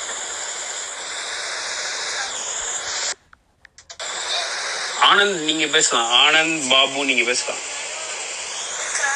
ஆனந்த் கேக்குதுங்களா? நான் பேசுறது உங்களுக்கு? ஆ கேக்குது. நான் பேசுறது கேக்குதா? ஆ இப்ப கேக்குது இப்ப கேக்குது. Okay okay. ஆ நான் இப்போ இந்த ரொம்ப ரேண்டமா தான் வந்தேன். இது எனக்கு கள்ளக்குடி போராட்டம் தெரியும். அதோட உள்ள ஹிஸ்டரி எல்லாம் தெரியாது. இங்க பேசுறவங்களை வச்சு தான் நான் கேட்டுட்டு இருக்கேன். சில இப்பதான் வந்து அந்த டிஎம்கே வெப்சைட் எல்லாம் பார்த்து தெரிஞ்சுக்கிட்டேன். நான் இதை ஒட்டி என்னோட கொஞ்சம் சின்ன கருத்தை மட்டும் நான் சொல்லிக்கிறேன். ஆஹ் அவர் கலைஞர் வாழ்க்கை நான் இது இதுல இருந்து என்ன- எப்படி புரிஞ்சுக்கிறேன்னா அவர் போராட்டத்துல ஆரம்பிச்ச வாழ்க்கை ஒரு இறப்பு வரைக்கும் போராட்டமாவே இருந்திருக்குன்னு சொல்லிட்டு எனக்கு என்ன ரெண்டாயிரத்தி பதினாறுக்கு அப்புறம் தான் நான் கலைஞர் அபிமானியா மாறினேன். அது எப்படின்னா ஒரு மனுஷன் நலிவுற்று இருக்கும்போது அதுக்கப்புறம் நமக்கு ஒரு சிம்பத்தி வரும். அதுல இருந்து நிறைய தெரிஞ்சுக்க ஆரம்பிச்சேன். என் ஃபேமிலியில எங்களுக்கே அறியாம நிறைய நாங்க பயன்பெற்றிருக்கோம். அஹ் நுழைவுத்து ரத்துல இருந்து இடஒதுக்கீடு கலைஞர் காப்பீட்டு திட்டத்துல நிறைய பயன்பெற்றிருக்கோம். அதுக்குள்ளே நான் தெரிஞ்சுக்கல. நார்மலா ஓட்டு போடுவோம். ஒரு கவர்மெண்ட் செய்து நினைச்சிட்டு இருக்கேன் எனக்கு கரெக்டா அந்த ஒரு ரெண்டு வருஷமா தெரிஞ்சுக்கிறேன். அவர் இந்த இறப்புக்கு அப்புறம் அந்த இட- இடத்துக்கோசம் அந்த ஒரு கேஸ் நடந்துட்டு இருந்துச்சு. நான் அன்னைக்கு நைட்டு ஃபுல்லா எனக்கே ஒரு பதட்டம். ஃபுல்லா நான் மார்னிங் வரைக்கும் என்னதான் ஆகும் இது அப்படின்னு சொல்லிட்டு டிவி முன்னால நான் நவரல. நான் அந்த மாதிரி இருந்தது கிடையாது. அந்த மாதிரி. ஆனா எனக்கு உள்ளுக்குள்ள எனக்கு அந்த தாக்கம் எப்படி வந்துச்சுன்னே தெரியல. மேபி சரி இவ்வளவு பண்ணியிருக்காருன்னு சொல்லிட்டு எனக்கு சப்கான்சியஸ்ல இருந்துச்சான்னு தெரியல. ஆஹ் எனக்கு எனக்கு வந்து எனக்கே ரொம்ப சந்தோஷமா இருந்துச்சு. அச்சு நாள் வந்து அவருக்கு அந்த இடம் கிடைச்சதுட்டு இது நான் எப்படி ஃபீல் பண்றேன்னா இல்ல எனக்கே கொஞ்ச நாள் தான் அவரை பத்தி தெரியும். எனக்கே அப்படி இருக்குன்னும் போது அவர் கூட இருந்தவங்க ரொம்ப நாளா வந்து திமுக அபிமானியா இருக்கவங்களுக்கு அது எந்த அளவுக்கு வழியை கொடுத்துருக்கோன்ட்டு எனக்கு அது இப்ப புரிஞ்சுக்க முடியுது. இதுக்கு மேல இதெல்லாம் நான் கொஞ்சம் தேடி படிக்கணும்னு கொஞ்சம் ஆசையா வருது. இந்த டாபிக் இப்போ திடீர்னு நீங்க இது பண்ணதுக்கு ரொம்ப தேங்க்ஸ் தேங்க்யூ ரொம்ப நன்றி அண்ணன். ரொம்ப நன்றி. மதி சார் நீங்க பேசணும் நீங்க. தமிழ் உறவுகளுக்கு வணக்கம். கள்ளக்குடி போராட்டம். அதாவது என்னன்னா கள்ளக்குடி கொன்ற கருணாநிதி வாழ்க வேண்டும் பாட்டை வந்து நம்ம திரும்ப திரும்ப கேட்டிருக்கோம். அவர் இந்த போராட்டத்தில் ரயில் முன்னாடி தலையை வச்சது.